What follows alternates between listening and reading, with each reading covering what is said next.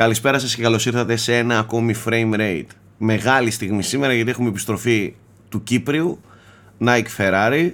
Ε... Ποιος μιλάει τώρα, δεν θα, δεν σας θυμάμαι. Πρέπει να με ξανασυστήσει. Νομίζω ότι δεν ξεχνιόμαστε, αγαπητέ Nike. Ε, ε έχουμε τον Nike, κάτσα φέρω το μικρόφωνο πιο κοντά. Έχουμε τον Nike από την Κύπρο. Ε, σαν να ορίμασες λίγο, σαν να μεγάλωσες. Δεν λέω γέρασες, το λέω με την καλή έννοια. Έγινες πιο όριμος. Σαν τον Κρέιτος. σαν το, ακριβώς σαν τον Κρέιτος. Ε, έχουμε φυσικά το, το γλυκούλι τον ε, Θέμη κάτω από τον ε, Nike. Γεια σου Θέμαρε. Γεια σου φιλαράκι. Και άφησα τελευταίο... Ε, φιλαράκια μου γενικά. Ο, ο Ατρέας ο ίδιος. Ναι, κάπως έτσι. Και άφησα τελευταίο τον τον καλύτερο. Τον Γιώργο Πρίτσκα. πρόεδρο όλων των προέδρων. Γεια σας και σε εσάς. Πώς αισθάνεσαι που έξω σε συναντάνε και σε λένε πρόεδρε; Λίγο περίεργα η αλήθεια είναι. Γενικότερα σε, σε, σε φωνάζουν πρόεδρε όταν σε βρίσκουν ε, έξω και στο Ηράκλειο; Και σε εσένα, εσύ παθαίνεις σίγουρα βασικά και δεν ξέρω και οι υπόλοιποι, αλλά με χαιρετάνε πολύ casual. Α πούμε, δηλαδή περνάει κάποιος δίπλα μου και λέει Γεια σου πρόεδρε. και εγώ απλά Γεια σου, δεν το έχω ξαναδεί ποτέ. Γεια, ναι, σου, γεια σου, ναι. πρόεδρε. Ναι. είναι, ότι είναι παράξενο, είναι παράξενο. Τι λέει, τι κάνετε, ρε Ζουνιά, πώς είστε; Όλα καλά. Μπράβο, χαίρομαι πάρα πολύ. Με τον gaming πώς πάμε αυτή την εβδομάδα, τι γίνεται; Έχουμε ιστορίες. Το, έχουμε, έχουμε ιστορίες στο, στο gaming, κυρίως κυκλοφορίες που το απασχολούν. Ε, Πολύ μεγάλες κυκλοφορίες. Είχαμε βασικά στο πρόσφατο παρελθόν. Αλλά ε, ακόμα με αυτές ασχολούμαστε. Έχουμε ένα σκασμό. Δηλαδή, αυτή, αυτή την περίοδο περισσότερο σκάμε και παίζουμε παρά να ασχολούμαστε με άλλα πράγματα. Ε, σε βαθμό που δεν προλαβαίνουμε να κάνουμε reviews και να παίζουμε παιχνίδια τόσα πολλά. Και αν υποθέσεις ότι πρέπει να ασχοληθείς και με κάποια indies τα οποία είναι και αυτά πάρα πολύ σημαντικά. Ε, έχει, έχει πολύ υλικό το, το, το γεγονός που κυρίως απασχολεί και θα απασχολήσει τον επόμενο καιρό την game βιομηχανία είναι φυσικά τα Game Awards που θα πραγματοποιηθούν στις 8 Δεκεμβρίου αν δεν κάνω λάθος 8 δεν είναι; 8 είσαι mute Θέμη ε, 8 Δεκεμβρίου ε, 9 είναι σάκι 9 ή 8 ή 9, κάποιο αυτές τις δύο μέρες. Γιατί νομίζω, είναι αργά το βράδυ και παίζει να ξέρεις. Αυτό λίγο μπερδεύομαι με την ελληνική ώρα, αλλά ναι, τέλος πάντων. Ε, ανακοινώθηκαν και την προηγούμενη εβδομάδα, όχι την προηγούμενη εβδομάδα, ναι, για εσάς προηγούμενη εβδομάδα, τα, ε, οι υποψηφιότητες, τις οποίες τις έχει κανένας μπροστά, έτσι λίγο να σχολιάσουμε. Εγώ θυμάμαι σίγουρα τα πέντε παιχνίδια, τα βασικά, ας πούμε έτσι. Κοίτα, φίλε, φέτος είχε τόσες ναι. πολλές κατηγορίες που δεν ξέρω ποια θα να προσχολιάσουμε. Είχε 36 διαφορετικές κατηγορίες. Άσε τις κατηγορίες. Άσε κατηγορίες. Εγώ θέλω να πω το εξής. Εγώ θέλω να πω το εξής. Πόσο μεγάλη μουσίτσα είναι ο Τζεφ και καλύπτει κάθε φορά στη, στα, στα βασικά έτσι, στη, στη, βασική κατηγορία των, του Γκότι καλύπτει τους πάντες για να μην αφήσει κανέναν ανικανοποίητο έτσι Δηλαδή αυτό που κάνει ε, από τη μία, OK, okay, ναι, γλιτώνει πολύ κράξιμο. Από την άλλη, ρε φίλε, δημιουργεί, ξέρεις, και ένα, μια εντύπωση ότι θέλει να είναι διαπραγματευτής ο άνθρωπος. Πολιτική κάνει ε, στην, ε, στη φάση του. Να τα δούμε όμως λίγο. Ποια είναι; Ε, για το Game of the Year είναι το Plague Tale Requiem, το Elden Ring, το God of War, Horizon Forbidden West, το Stray και το Xenoblade Chronicles 3. Ναι. Που νομίζω είναι η κατηγορία που θα έχει και το περισσότερο ξύλο. Ναι, ε, κοίταξε. Για μένα ε, είναι τώρα Elden Ring, God of War και άλλα τέσσερα πιστεύω. Κάπως έτσι ναι, είναι ναι, η κατηγορία. Εννοείται, παιδιά. Ναι. Εννοείται. Εννοείται. Απλά ε, αυτό που διάβαζα και ναι. ψηλοσυμφωνώ είναι ότι υπάρχει έτσι μια προκατάληψη υπέρ ε, των, αυτών των third person action adventure narrative παιχνιδιών ας πούμε ε, ίσως υπερβολικά. Δηλαδή σαν να έχουν ένα πεστίζε εκφύσεως αυτά τα παιχνίδια και συγγνώμη. αναγνωρίζονται. Εγώ ας πούμε, ας το πάρουμε ανάποδα. Ας κάνουμε το δικηγόρο του διαβόλου. Ναι. Ποια παιχνίδια θα μπορούσε να ήταν μέσα σε αυτή τη λίστα και, και δεν είναι. Προσέξτε. Ακρι... Ναι. ναι, έτσι το σκεφτήκα κι εγώ. Δηλαδή να βγάλω το Horizon και να βάλω πιο. Προσέξτε. Ε... Δεν μιλάω για ποια παιχνίδια είναι φανταστικά σαν games, προφανώς. Εγώ ακόμη και το Martha is Dead θα βάζα. Αλλά τώρα μιλάμε για παιχνίδια που κάνουν και buzz.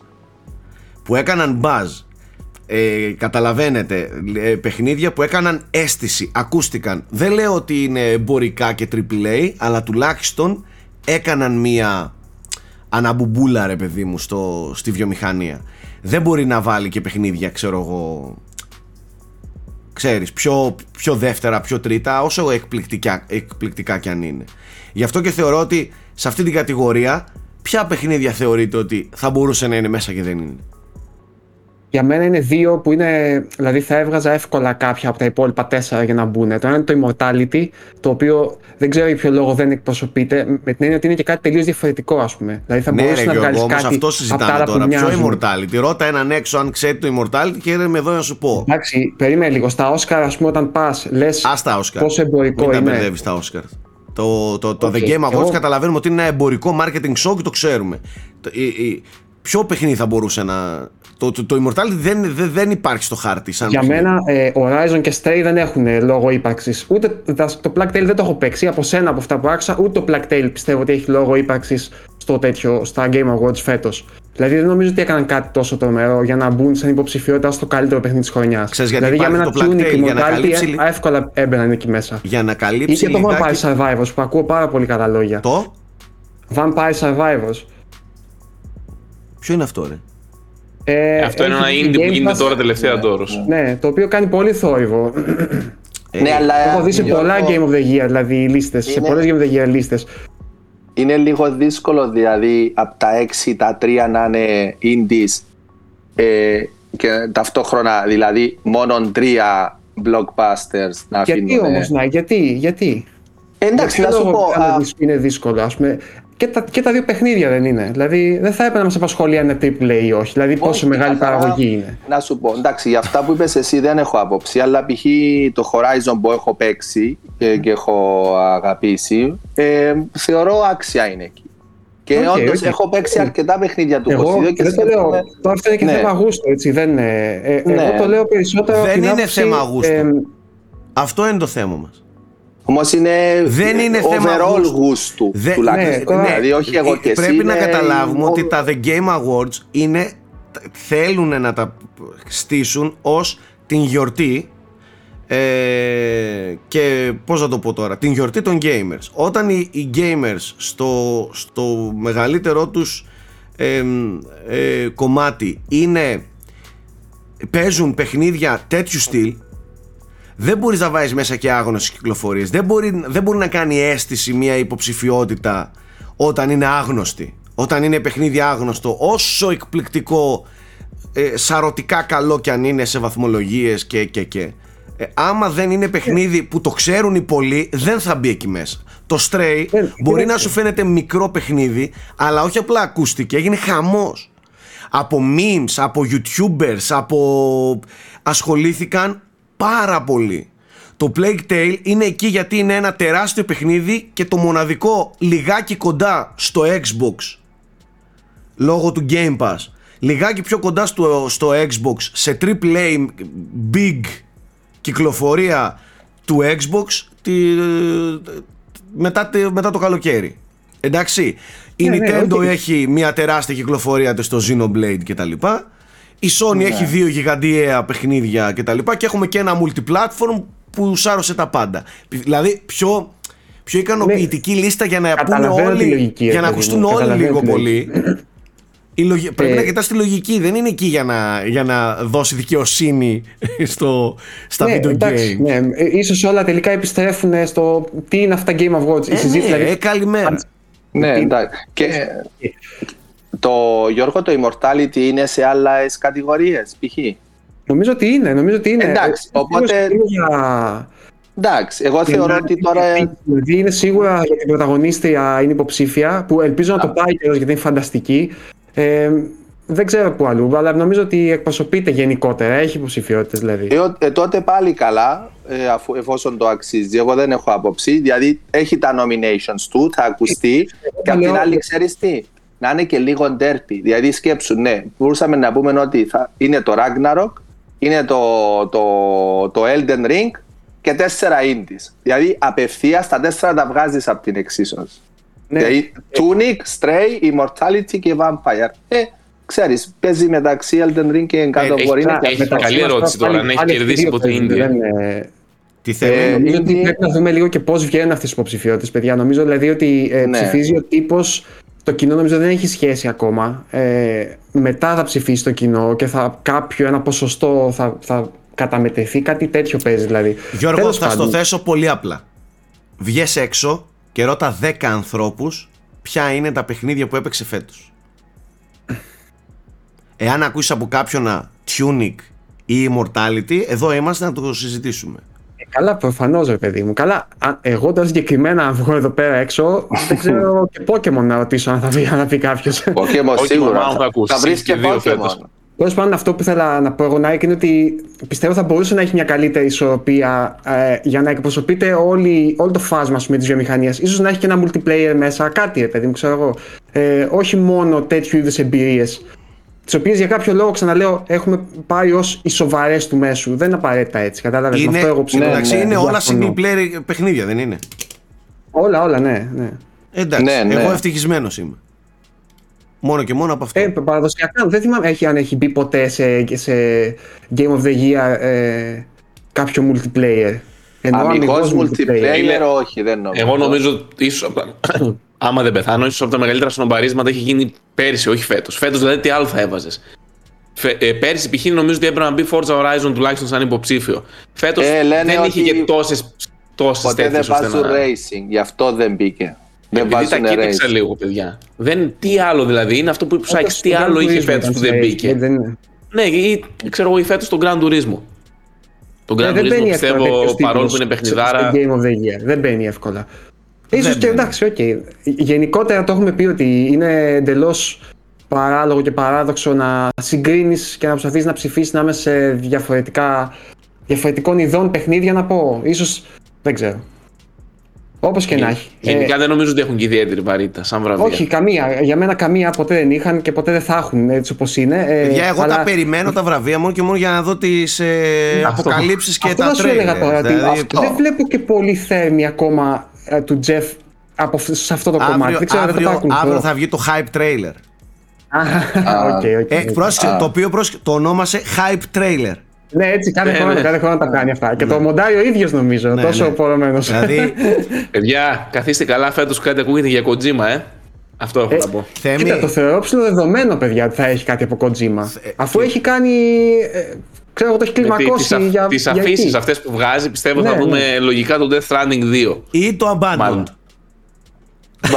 Ή το Abandoned. Θα σκάσει ο Χασάν και θα τους τρελάνει όλους. θα σκάσει το ολόγραμμα του Χασάν και από μέσα θα εμφανιστεί ο Κοντζίμα. Α, ναι, ρε, βασικά. CGI είναι ο Χασάν. ο Χασάν είναι CGI που έχει γίνει με. Πώς τη λένε την ε, τακτική. Την... με motion capture έχει γίνει, ναι, ναι, κάπως έτσι έχει φτιαχτεί.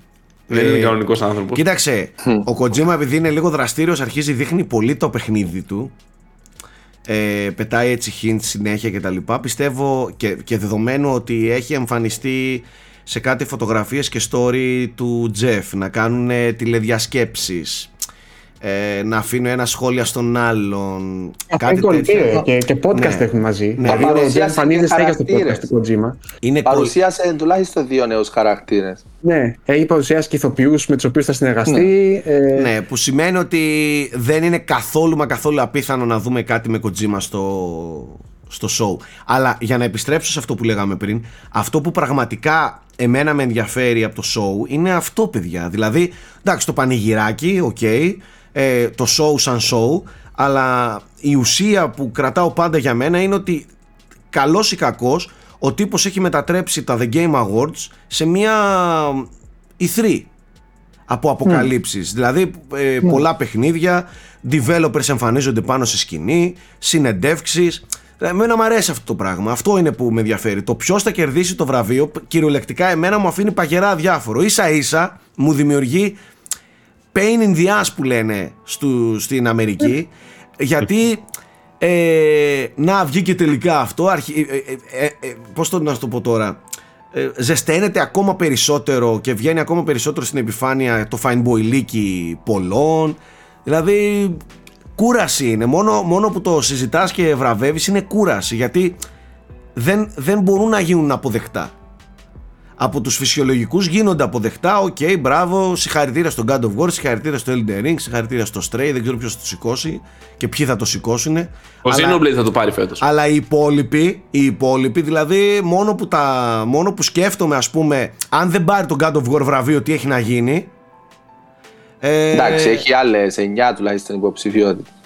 Ναι, όχι. Το βραβείο Γκότι, αν δεν το πάρει τον God of War, εδώ είμαστε να τα συζητήσουμε. Εδώ είμαστε. Ναι. Να το συζητήσουμε. Θέλεις να το πάρει το God of War φέτος; Εγώ θέλω να το πάρει το Elden Ring. Και θεωρώ okay. ότι θα το πάρει το Elden Ring όχι γιατί είναι καλύτερο παιχνίδι, θα γίνει περισσότερο αποδεκτό γιατί αφορά multiplatform κυκλοφορία. Κατάλαβες ναι. και ότι θα γκρινιάξουν okay. λιγότεροι με το, Call of, με το God of War θα γκρινιάξουν λιγότεροι από ό,τι θα γκρινιάξουν με το Elden Ring. Ναι. Και έχουν νομίζω... προλάβει και το παίξανε περισσότεροι. Αυτό το παίξαμε περισσότερο. Το πλεονέκτημα ναι. του Elden Ring είναι ότι το έχουν παίξει περισσότεροι μάλλον. Ναι, το αλλά... God of War είναι ότι έχει το hype της στιγμής όμως. Αυτό, αυτό είναι το, το μεγάλο το αυτό, είναι, φρέσκο στο μυαλό τους. αυτό είναι το μεγάλο πρόβλημα. Καταρχάς να πούμε ότι το αξίζει το God of War. Το, το ναι, όποιο και να το πάρει. Ναι, ναι, ναι, εννοείται. Δηλαδή, αφού όλα είναι φανταστικά παιχνίδια. Δηλαδή δεν λέμε ότι δεν το αξίζει. Το αξίζει και δεν νομίζω ότι θα αντιδράσουν οι φυσιολογικοί δεν μπορούν να αντιδράσουν γιατί πράγματι το αξίζει το, το Game of the Year βραβείο. Αλλά ε, θεωρώ ότι άμα παίξει διπλωματικά θα πρέπει να το δώσει στο Elden Ring ε, γιατί αυτό θα καλύψει περισσότερους. Αν είναι τόσο διπλωμάτης όσο δείχνει πρέπει να το δώσει στο Elden Ring. Θα καλύψει τους Xbox θα καλύψει τους PlayStation θα καλύψει και τους πισάκιδες. Πένα. Τέλειο. Σύντοτι παιδιά, τα λέγαμε και με το Θέμη. Το buzz που έκανε το Elden Ring και το, το, το, το πόσο τάραξε τη βιομηχανία, εγώ ακόμα ούτε καν με τον God of War το έχω δει. Τόσο πολύ, για μήνες. Βέβαια δεν ξέρω πόσο θα συζητάμε τώρα τον God of War. Και φυσικά αυτό οφείλεται ότι είναι multiplatform κυκλοφορία, έτσι. Δηλαδή το παίζουν. Και είναι και πιο community based παιχνίδι ναι, το Elden Ring. Το, δηλαδή το God of War μπορείς να το παίξεις και Πώς να σου το πω, να μην κοιτάξεις ποτέ ξανά πίσω. Στο Elden Ring ε, θα ψάξεις λίγο, ρε φίλε, που είναι αυτό το όπλο, που είναι το ένα, που είναι το άλλο. Κατάλαβες, είναι τέτοιο παιχνίδι με την κοινότητα. έχει, και PvP, ναι. Έχει πολύ υλικό το, το Elden Ring. Είναι και τριπλάσιο παιχνίδι, αν πεις ότι κάθομαι και το παίζω ε, και το λιώνω. Ε, αλλά δεν είναι αυτό μόνο. Είναι ότι παιδιά, το ένα παιχνίδι το παίζουν μόνοι όσοι έχουν PlayStation, μόνο όσοι έχουν PlayStation. Το άλλο το παίζουν άλλοι τόσοι και άλλοι τόσοι. Ισχύει. Εντάξει με καλές κυκλοφορίες και στις άλλες δύο πλατφόρμες δηλαδή και το PC είχε καλή κυκλοφορία ε, έκανε τρελό πάταγο και στο Steam ακόμα και τώρα εγώ το βλέπω παντού μπροστά μου το Elden Ring όχι από... απλώς πάταγο, ρεκόρ είχε σπάσει στο Steam είχε, είχε αυτό, πάει αυτό, τάπα μέσα στα top όλων των δηλαδή, εποχών ε... Νομίζω πρόσφατα μάθαμε και πωλήσεις. Έχει 17,5 εκατομμύρια. Ναι. Αν δεν κάνω λάθος. Δηλαδή είναι. Γεια σας. Και ούτε ένα χρόνο, έτσι. Το είναι είναι ακραία, ακραία μεγάλο το νούμερο και εντάξει, σαν κυκλοφορία. Το μόνο που είναι ότι είναι μακριά από τα Game Awards. Τώρα υπάρχει και το hype του God of War και αναμενόμενα θα το θυμούνται και θα είναι πιο ζεσταμένοι ο κόσμος. Τέλος πάντων, όποιος και να το πάρει, κάποιος από, τα δύο, από τους δύο θα το πάρει, έτσι το ξέρουμε. Τώρα στις υπόλοιπες υποψηφιότητες, δεν νομίζω ότι έχει νόημα να συζητήσουμε υποψηφιότητες στις υπόλοιπες κατηγορίες. Διότι... Πάμε να προβλέψουμε και τις 36 κατηγορίες. Καλύτερος e-sports παίκτης, πες μου Γιώργο. Πώς, πώς; Καλύτερος e-sports παίκτης. Ο Στρατούλης. Τους έχεις μπροστά να μου τους πεις. Δεν τους έχω μπροστά μου. Ο Πάνισερ, ο Πάνισερ. ο φίλος μου. Λοιπόν. Θα παίξουμε ε, στοίχημα, άμα είναι, έχεις στοίχημα. Προφανώς. Ε, Προφανώς και έχεις στοίχημα, τι εννοείς. λοιπόν, Θέμη, θέλω άρθρο προβλέψεις για στοίχημα μία μέρα μετά για αγώνα. Καλύτερος sport προπονητής. Θέλω πρόβλεψη Γιώργου. Τι λέτε Πώς θα πάτε κουβά. Τι λέτε τώρα, εδώ, εδώ έχω δει τζογαρίσματα. Έχω δει τζογαρίσματα με το με ποιο ε, χέρι θα πιάσει το μικρόφωνο τάδε τραγουδιστή στη συναυλία. Μιλάμε για... Εγώ για την Eurovision ήξερα ρε φίλο ότι έχουν τέτοιο. Τι, μόνο Eurovision, λέω άσε, για τα πάντα θα σου βρουν να τζογάρουν, άστο. Ε, τι λέγαμε, ναι, τα, νομίζω ότι αξία, αξία έχει ναι. όταν τελειώσουν τα Game Awards τότε να μιλήσουμε έτσι λίγο για τις υπόλοιπες κατηγορίες. Τώρα, εντάξει, οκ, είπαμε για τα, ναι, για τα ε, βασικά και προχωράμε. Ε, εν τω μεταξύ, πλέον νομίζω έχουν τελειώσει και οι μεγάλες κυκλοφορίες. Έχει, έχει μείνει το Callisto Protocol το Δεκέμβρη. Ναι. Ε, ε, υπάρχει καινούριο Need for Speed, Γιώργο. Α, ναι, έχει τελειώσει οι κυκλοφορίες. Ναι, ναι. Αυτό βγαίνει 3 Νοεμβρίου και αυτό. Την ίδια μέρα με το Callisto έχω την εντύπωση. Δεκεμβρίου. Τρεις ναι. Δεκεμβρίου. Ε, Δεκεμβρίου, ναι, συγγνώμη. Οκ, Κάτι και- άλλο βγαίνει. Ναι, η, η μεγαλύτερη κυκλοφορία του Δεκέμβρη είναι το free update του Witcher 3, παιδιά. το next gen update βγαίνει του Witcher 3, νομίζω μέσα Δεκέμβρη βγαίνει. Το οποίο δεν ξέρω, δεν, έχουν δείξει footage, έχουμε δει δηλαδή εικόνα. Τίποτα Όχι ακόμα. Όχι έτσι. ακόμα κάτι. Όχι. Θυμάστε που είχα βγάλει κακό ending στο Witcher 3. Μαντέψτε με τι θα γίνει με το Next Gen Patch. Τέτοια ώρα. Ήρθε η ώρα. Έφτασε η ώρα. Επιστροφή. Είδα και εγώ θα το δω, θα το βάλω να το δω λίγο πώς το έχουν Πάντως- κάνει, η αλήθεια είναι. Πάντως, ένα παιχνίδι. Το, το, το, καλή το, προ- το, καλή το, καλή στο protocol είναι παιχνίδι το οποίο τελευταία το ακούω ακόμα πιο έντονα και το βλέπω παντού. Έχει τρομερό hype, παιδιά. Αλήθεια. Βλέπω ηθοποιούς.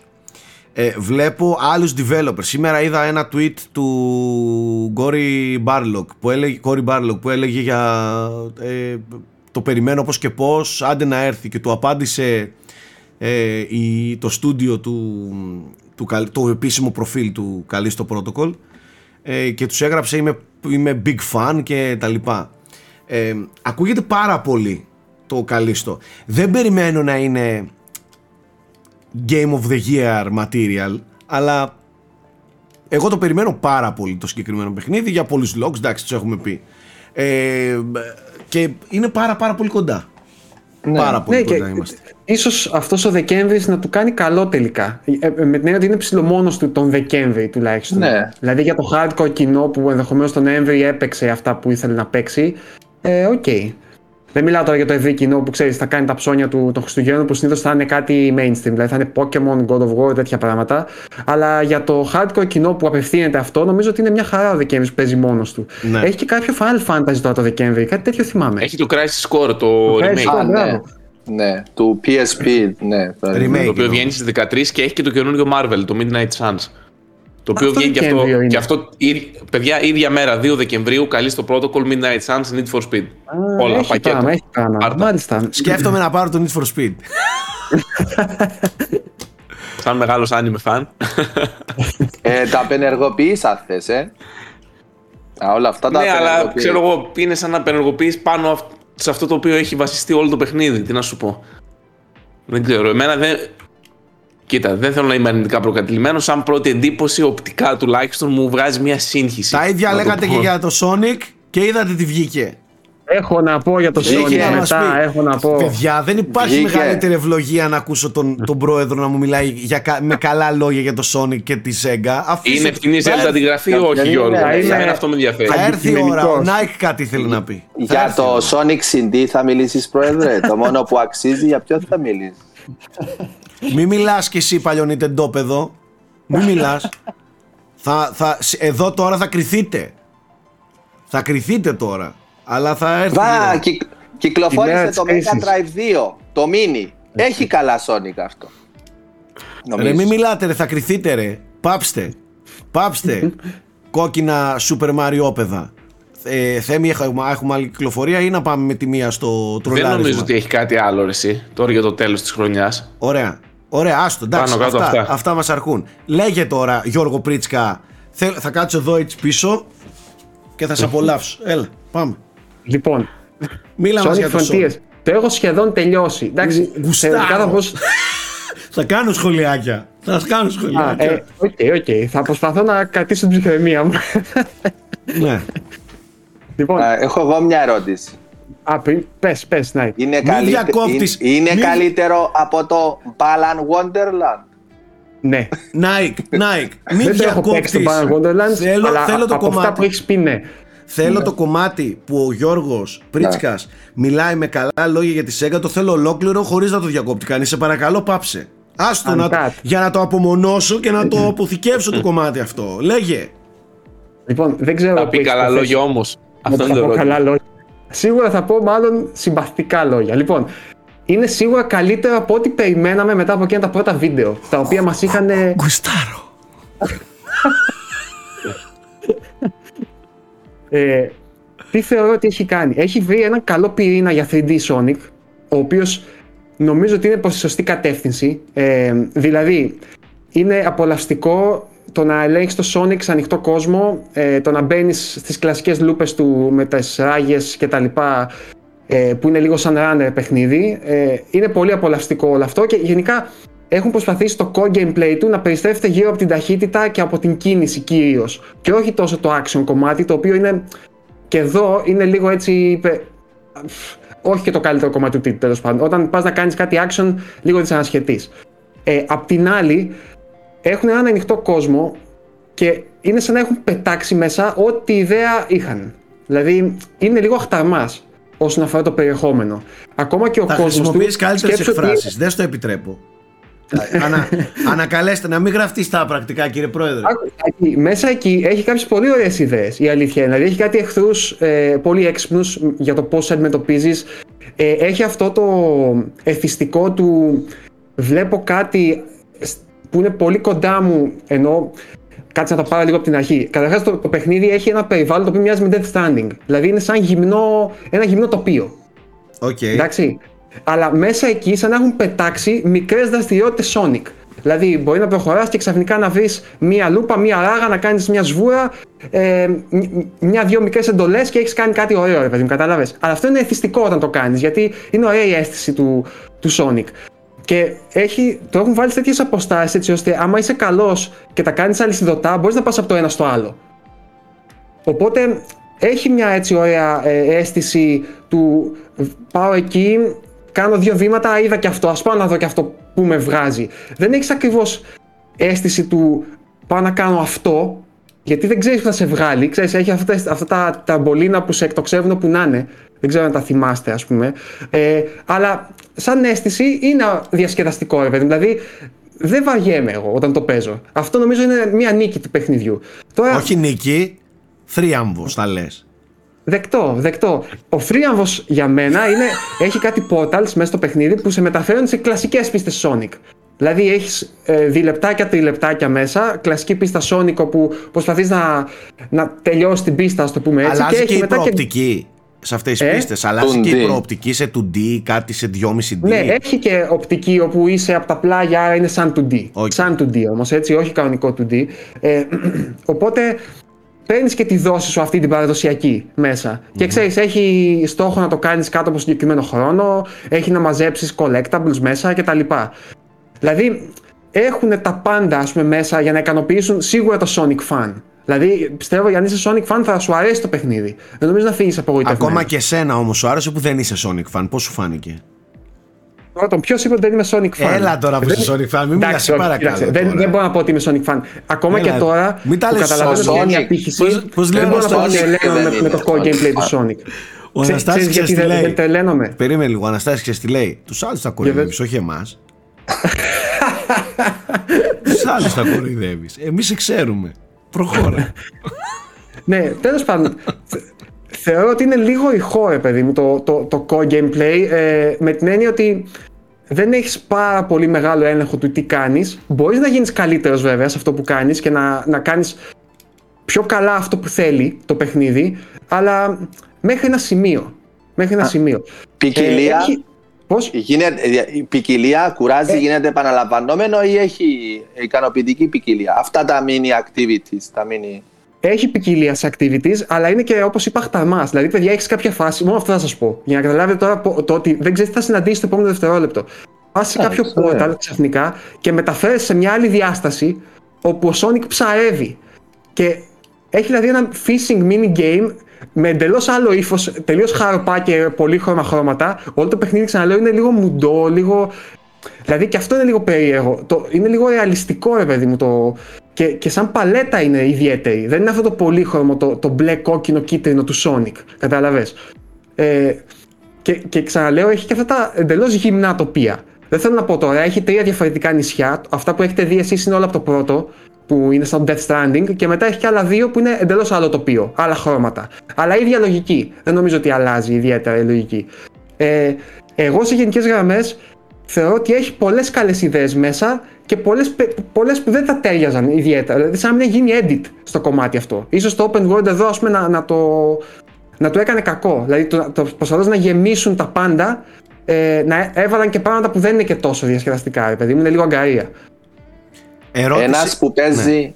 Ναι. Πες, ε, πες, Όχι, όχι, ρώτα, ρώτα, γιατί η μαλακία δεν το ένας, ένας που έχει παίξει γενικά platformers ε, θα βρει φρέσκες ιδέες ή είναι όλα απλά προσαρμοσμένες, είναι οι Mario ιδέες προσαρμοσμένες στο Sonic; Ή θα δει και φρέσκες; Δεν, δεν ήθελα να το πω, αλλά έχει πολλά πράγματα από Mario ε, και σε Εννοείται, δραστηριότητες. δεν υπάρχει Ξεκίνησε, δεν υπάρχει ξεκίνησε. παρθενογέννης. Να τα ξεκίνησε Ναι, όχι, μαλακίες. όχι, Να, όχι. το Πούμε, ξέρω Nike, ότι θα θυμάσαι μιλήσει. το 3D World που έχει Ξεκίνησε τις το. πλατφορμίτσες που πρέπει να τις χτυπήσεις και άμα ξαναγυρνάς απενεργοποιούνται; Ναι, Και πρέπει να τις ανάψεις όλες. Έχει παρόμοιο Ναι. πράγμα. Ας πούμε. Έχει Όταν, παρόμοιο όταν, δραστήριο. βγήκε, Για να όταν τον βγήκε το φουντώσω, Mario παιδιά. World, όταν βγήκε το Mario World, εμείς, Ναι. εμείς είχαμε ήδη σταματήσει να φτιάχνουμε games γιατί βαρεθήκαμε. Το έχω τερματίσει. Τι μας λέει Αυτή τώρα την άνθρωπος μηχανία. για Mario World; Γιώργο, ερώτηση. Ποιος χαρακτήρας έχει καλύτερο έλεγχο και ρεπερτόριο κινήσεων, ο Μάριο του Odyssey ή ο Sonic στο Frontiers; Ε, Είναι, εντάξει. είναι διαφορετικοί χαρακτήρες. Ε, ο, ο Sonic που βασίζεται στην ταχύτητα, επίσης πρέπει να το πω αυτό οπωσδήποτε, παιδιά. Για κάποιο χαζό λόγο το παιχνίδι έχει ως default setting το 4K mode. Θα πάτε να το βγάλετε και το βάλετε 60 frames. Δεν τίθεται θέμα σύγκρισης στο πόσο πιο ομαλά και ωραία το νιώθεις στον Sonic. Ε, ε, τεχνικά δεν είναι πάρα πολύ καλό να πω. Είναι, είναι όμορφο σχετικά, αλλά έχει πολύ pop-in. Δεν μπορεί να διαχειριστεί εύκολα την ταχύτητά του ε, στον ανοιχτό κόσμο. Φαντάζομαι ότι του- η έκδοση του Switch, ας πούμε, θα είναι αρκετά χοντροκομμένη. Γιατί δεν μας ήδη στο νοιάζει. PS5 και Δεν δεν μας βλέπω νοιάζει. τόσο. Καλύτερα, το αξίζει. Ναι. Δεν αξίζει, Βέβαια- ή μάλλον δεν αξίζει τέτοιο, τέτοιο παιχνίδι να παίζει σωστά. Σε Nintendo κονσόλα. Ξέρεις βέβαια Σάκη ότι ε, μεγα- το μεγαλύτερο ποσοστό θα είναι στο Switch των πωλήσεων. Ναι, το δηλαδή ξέρω, από ό,τι ναι. βλέπω το κοινό εκεί είναι ρε παιδί μου. Εγώ θα κάνω μια άλλη ερώτηση, Αλλά σοβαρή. Θέμη για να σου Ναι. πω, έχει όμως ρεπερτόριο εδώ πέρα, νομίζω μεγαλύτερο από άλλες φορές.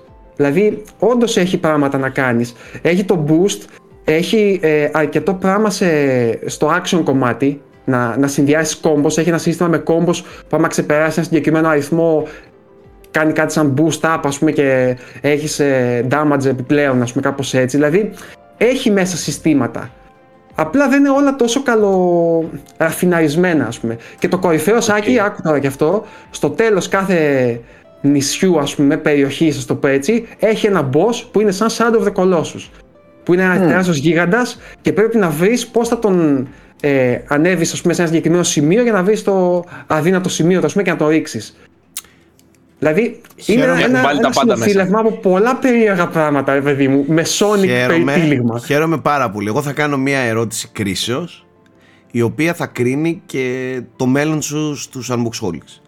Ε, είναι καλύτερο Έχω από το ήδη, Breath έχω of... ήδη δρώσει. Είναι καλύτερο από το Breath of the Wild Γιώργο Πρίτσκα.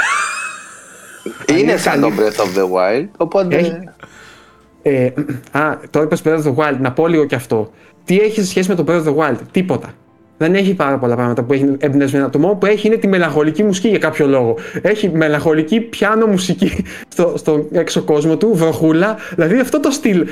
Δεν ξέρω πώς πώς τους ήρθε και έκανα τέτοιο πράγμα. Λοιπόν, Ε, άκου λίγο, ναι. ναι. σκεφτείτε το λίγο, κάντε το εικόνα. Έχεις ε, τοπίο γυμνό, μουντά χρώματα, βροχή, πιάνο να παίζει και εσύ είσαι σε φάση τσιου, τσιου, τσιου, τσιου. τσιου.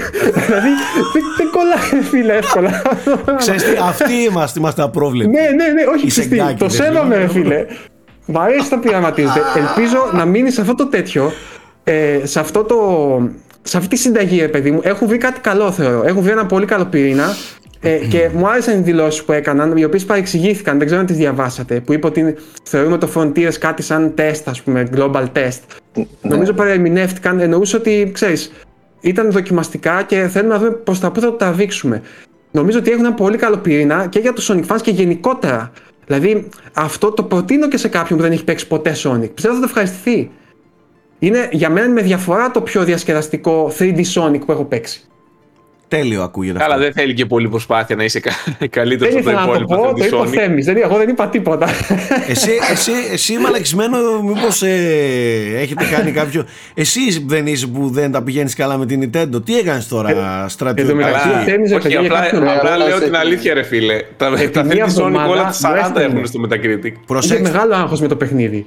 Μου έστελνε, πήρε στο Sonic, πήρε στο Sonic, πήρε στο Sonic. Ποιος Ε, το έχει κάθε αυτό; μέρα. Ποιος το έχει αυτό; Ναι, δεν μας το έχουν στείλει ακόμα.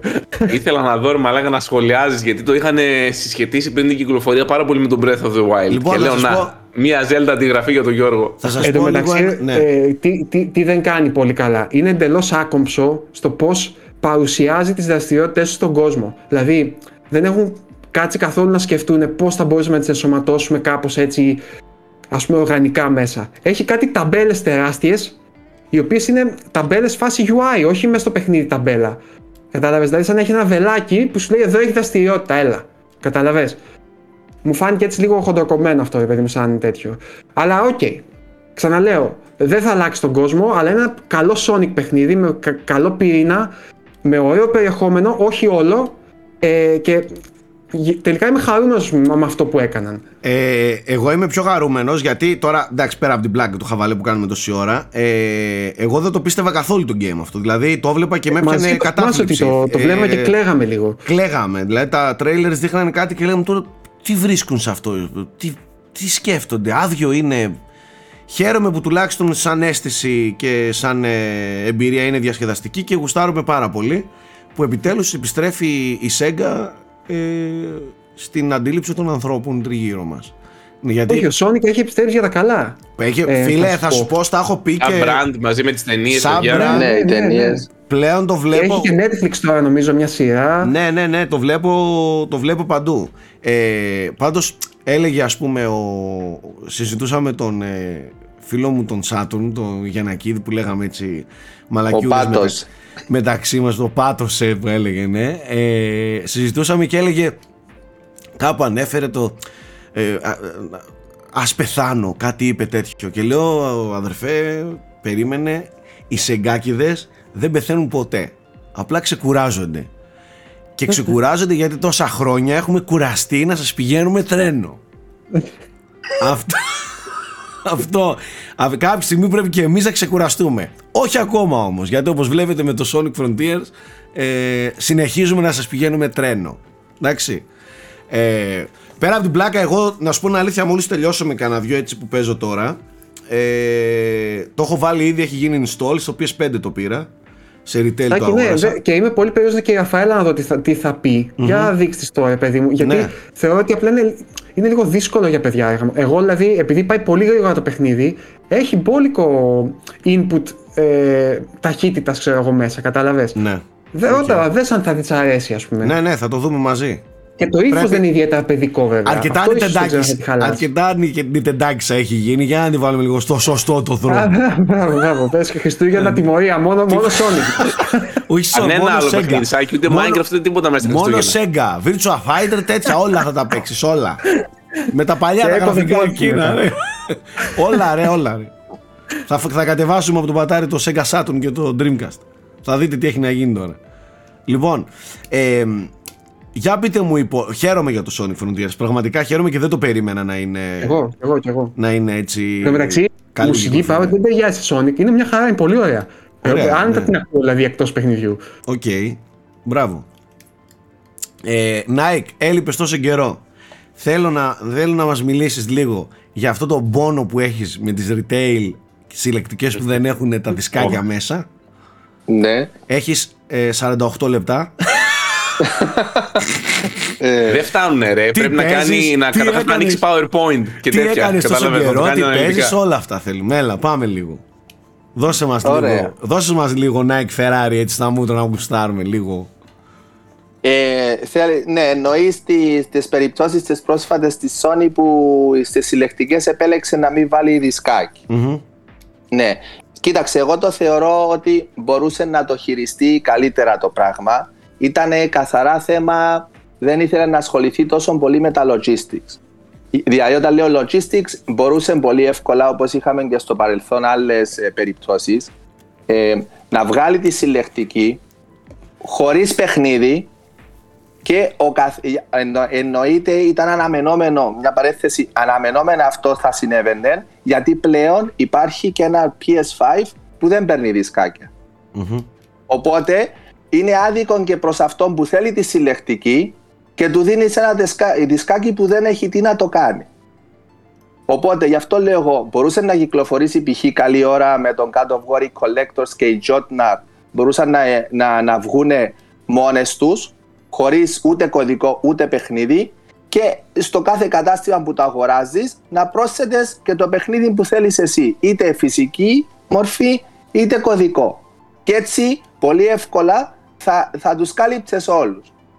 Ακόμα και κάποιος, ακόμα και κάποιος που θέλει μόνο το σφυρί του Θόρ μπορούσε να πάρει μόνο την Τζότναρ. Εγώ, ναι. εγώ ας πούμε είμαι πισάκιας και θέλω το σφυρί του Θόρ και θα περιμένω να τα βγει το παιχνίδι. Βάζοντάς σου τον κωδικό μέσα Σας καλύπτει όλους. Πιστεύω το καταλαβαίνεις αυτό έτσι. ναι, αλλά απ' την άλλη δηλαδή, ξέρεις. Δεν, σου, δεν σου πήρε το παιχνίδι, δηλαδή πλήρωσες και πήρες παιχνίδι. Εγώ θεωρώ πολύ χειρότερο να παίρνεις τη συλλεκτική χωρίς το παιχνίδι μέσα. Όπως και θεωρώ. Ναι, μετά δεν είναι σαν Όπως και θεωρώ τραγικό αυτό που κάνει η Nintendo που δίνει την κονσόλα χωρίς το παιχνίδι μέσα. Δίνει κονσόλα Splatoon χωρίς ένα κωδικό Splatoon. Ε, αυτό ναι, αυτό είναι άλλο. Δηλαδή είναι γελίο αυτό. Εντάξει, είναι άκομψο. Δηλαδή, ε, και ξέρεις, είναι πολύ εύκολα μπορούν να αποφύγουν αυτήν την δικαιολογημένη γκρίνια από μια μερίδα. Και πρόσεξε ε, τώρα. Στην Collectors του Ragnarok αγοράζεις την PS5 έκδοση της Collectors και έχει μέσα κωδικό και για το PS4. Ναι, και αυτό, αυτό δηλαδή, καλή κίνηση. Καλύπτει τους πάντες. Να σου πω όμως, ε, ε, ε, κάποτε δηλαδή, ξεχνάμε και τα, τα, τα, τα αυτονόητα πλέον. Δηλαδή, Collector's Edition. Είναι κατά γράμμα η έκδοση του συλλέχτη. Θέλω ε, ο συλλέχτης κατά κύριο ρόλο ε, είναι Θέλει και το physical στα χέρια του. Θέλει το physical. Είναι και δισκάκια. Γιώργο, ε, δεν γίνει. Καταλάβες. Συμφωνώ απόλυτα και το, το, το, ανέφερα και στο unboxing που έκανα. Δηλαδή, ναι. αυτό που θεωρώ τραγικό είναι που δίνει μέσα το, το, το steelbook και, και λείπει το δισκάκι. Αυτό είναι, Εντάξει, ναι. αυτό είναι ανέκδοτο. Αυτό... Δηλαδή, πάρε μου το steelbook από μπροστά μου, τουλάχιστον μην με ψήνεις χειρότερα. και βάζεις μέσα και το steelbook. Ναι.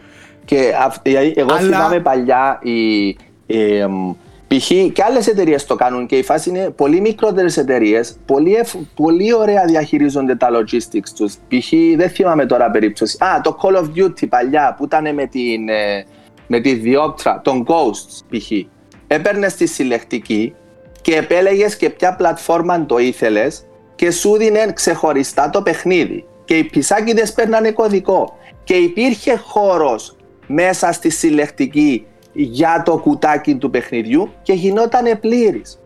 Okay, Τώρα, συμφωνώ. ναι, ναι, ναι, να σεβαστούμε, να σεβαστούμε τους, τους, τους κατόχους που πήραν ψηφιακό PS5 και να μην τους ταλαιπωρούμε με το να πουλάνε το δισκάκι αλλά τώρα ταλαιπωρείς, δηλαδή εγώ τι, εγώ δηλαδή πρέπει να δώσω, ε, ε, ε εγώ τι, να, να, πάρω το retail και να αγωνιώ, αγωνιώ εγώ να πουλάω το, όταν, το Όταν ε, για μένα η Yotnar έπρεπε να έχει μέσα το, το δισκάκι. Τουλάχιστον η μεγάλη συλλεκτική έπρεπε να το έχει. Δηλαδή δεν τίθεται θέμα. Ναι, αλλά έτσι, ο, αν, καλή πες, ο Θέμης έχει το, το digital only PS5 και θέλει την Yotnar. Ε, ε, κατάλαβες. Ενώ Τζότναρ μόνη τη και ο καθένας επιλέγει κωδικό ή δισκάκι. Δεν ξέρω, είναι, η ε, κατάσταση ναι. μπερδεύεται, μπερδεύεται πολύ λόγω των ψηφιακών εκδόσεων των κονσολών που εκεί πέρα έχουν και ένα, ένα αγκάθι παιδί μου να αντιμετωπίσουν. Ε, πάντως είμαι μαζί σου στο ότι όταν πληρώνεις 200-300 ευρώ μια συλλεκτική πρέπει να υπάρχει το δισκάκι μέσα. Ή μάλλον πρέπει να υπάρχει το δισκάκι, πρέπει να υπάρχει και κωδικός. Τέλος. Στα 300 ευρώ. Α καλύπτει ε, και τους δύο. Α μπουν λίγο μέσα και να έχουν και τα δύο. Τι να κάνουμε τώρα; Ε, όχι, εντάξει. Ε, εντάξει, εκεί είναι σαν να δίνεις δύο αντίτυπα. Θα κρατήσει ένα στο retail και το άλλο, ξέρω εγώ. Εγώ βρήκα λύση. Ναι. Απλά δεν, δεν ήθελε η Sony για κάποιο λόγο να το, να το εφαρμόσει. Και θεωρώ είναι απλά δεν ήθελε να πολυπλοκεύσει τα logistics. Μάλιστα. Ε, να, ξέρεις τι συμβαίνει ότι πλέον τα παιχνίδια γίνονται Gold όπως και με το Call of Duty τελευταία στιγμή. Δηλαδή έδωσαν ένα CD το οποίο ήταν άδειο μέσα και όλο το παιχνίδι κατέβαινε από τους servers γιατί μέχρι και δύο μέρες πριν το φτιάχναν. Κατάλαβε. Εντάξει, άλλο αυτό. Όταν είναι τόσο στρεσαρισμένες οι ομάδες ανάπτυξης τώρα και η, η συλλεκτική ναι. έκδοση πρέπει να κατασκευαστεί και να συναρμολογηθεί μήνες πριν, ε, σου λέει βάλει έναν digital κωδικό που θα δουλεύει πάντα παρά να βάλεις ένα άχρηστο CD μέσα. Κατάλαβε. Εντάξει, ναι, είναι Κοίτας, και αυτό δεν πιστεύω να γίνει αυτό. Στη συγκεκριμένη περίπτωση δεν έγινε αυτό. Έγινε γιατί ξεκάθαρα ένα τεράστιο μέρος PS5 κατόχων δεν έχει δισκάκι. Δεν έχει Blu-ray Ray, ε, tray. Ναι. Η, η λύση που σου δίνω εγώ ε, κατοχυρώνει και αυτό. Δηλαδή εννοείται η Jotnar και οι άλλοι κατασκευάστηκαν από πέρυσι και είναι μόνες τους και τελευταία στη, στη στιγμή ή όποτε, οποτεδήποτε θα κυκλοφορούσαν το δισκάκι για αυτό που θέλει μόνο την απλή θα την έκανες πακέτο. Εντάξει, δηλαδή, πάντως... οποιαδήποτε αλυσίδα καταστημάτων, πάρε την Jotna ράδια πάρε την collector's άδεια και ε, στο τι θέλεις. Κωδικό ή. Οκ, okay, εντάξει, αυτό, αυτό είναι μια λύση, αλλά νομίζω ότι ε, ελάχιστα μπορεί, ελάχιστοι μπορούν να την, να την υλοποιήσουν. Πάντως, δυστυχώς και το λέει άνθρωπος που, που λατρεύει το physical και ακόμα το τιμάει στο έσχατο, δηλαδή ό,τι κυκλοφορία βγαίνει σε physical εγώ την παίρνω, την αγοράζω. Ακόμα και παιχνίδια τα οποία δεν πληρώνω λόγω του ψηφιακού που τα έχω, ε, των reviews και τα λοιπά, πάλι πηγαίνω και το αγοράζω σε physical για να το έχω στο ραφάκι μου. Ε, που, αυτό που ήθελα να πω όμως είναι ότι δυστυχώς το physical αρχίζει και αργοπεθαίνει και αυτό μπορεί να επιβεβαιωθεί από τους καταστηματάρχες που πλέον έχουν μειώσει εξωφρενικά πολύ τους χώρους και τις θέσεις μέσα στα καταστήματα περισσότερο ναι όχι απλά τους καταστηματάρχες. Αυτό το μήνα είχαμε γενικά οικονομικά αποτελέσματα. Όλες δημοσιεύουν ποσόστοση ε, digital με retail. Νομίζω ότι το πιο εντυπωσιακό ήταν η Capcom που είχε 90% digital, κάτι τέτοιο, ή η Square Enix. Μία από τις δύο. Είχε ένα εξωφρενικό ποσοστό, ας πούμε. Σκέψω ότι έκανα... εταιρεία που έχει 50-50 δεν υπάρχει πια. Ίσως η Nintendo μόνο και αυτή περιστασιακά. Δηλαδή, μόνο αυτή έχει μείνει με πολύ ε, δυνατό retail. Όλες οι άλλες παιδιά είναι σίγουρα πάνω από 60% digital πλέον. Γιώργο, ε, ε, είναι έκανα... αναμενόμενο αυτό ναι, πλέον ναι. με έναν Xbox Series S και ένα PS5 digital. Σωστό, σωστό. Και όσο και αυξάνονται και οι ταχύτητες, παιδιά, των, των συνδέσεων. Ε, και, κάθονται, εγώ... και κάθονται τώρα οι πισάδες και, και ακούν σαν να μιλάμε κινέζικα τώρα, έτσι το ναι, καταλαβαίνετε. Ναι. Οι πισάδες εδώ και 10 σας... χρόνια δεν παίρνουν retail. δεν ξέρουν τι σημαίνει DVD. Ναι. να σας πω κάτι ας πω, πάνω σε αυτό, εφόσον το έφερε η κουβέντα. Εγώ θεωρώ, δηλαδή είμαστε όλοι καταναλωτές. Και γιατί εγώ είμαι πάντα υπέρ του retail, γιατί μου κατοχυρώνει τουλάχιστον και εγώ είμαι ένας καταναλωτής. Εφόσον έχω την επιλογή, θα προσπαθήσω να πάρω το μηχάνημα που ακόμα συνεχίζει και μου κατοχυρώνει τις περισσότερες μου ελευθερίες και δικαιώματα ως καταναλωτής.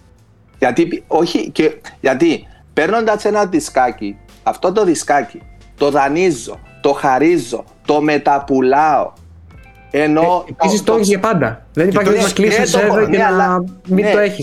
Ναι, δηλαδή θα μου πεις, ναι, ok, okay, μπορείς και με το PS5 να κάνεις share το παιχνίδι. Μπορείς να το δωρήσει, φίλε μου. Μπορείς να το μεταπουλήσεις και να πάρεις πίσω τα μισά λεφτά και να αγοράσεις κάτι άλλο. Δηλαδή ε, έχει επανάχρηση ως επένδυση να πάρεις πίσω. Δεν μπορείς. Και το κυριότερο τι είναι; Και, ε, αυτό θεωρώ είναι το χειρότερο. Ναι, ε, ένας που παίρνει έναν PS5 digital ok, okay, γλιτώνεις 100 ευρώ. Αλλά θεωρώ μακροχρόνια πληρώνεις πολύ περισσότερα και πώς; Καταρχήν με το να πάρεις ένα PS5 Digital, κλειδώνεις τον εαυτό σου, τον καταναλωτή, τον αιχμαλωτίζεις σε ένα μονοπωλιακό μοντέλο των τιμών του PS Store. Ενώ εάν έχεις και το δισκάκι, αν έχεις και το slot για το δισκάκι και καλή ώρα τώρα θέλεις π.χ. να πάρεις το Far Cry 6 κοιτάζεις τα φυσικά μαγαζιά πόσο έχει Κοιτάζεις το store πόσο έχει και παίρνεις το φθηνότερο.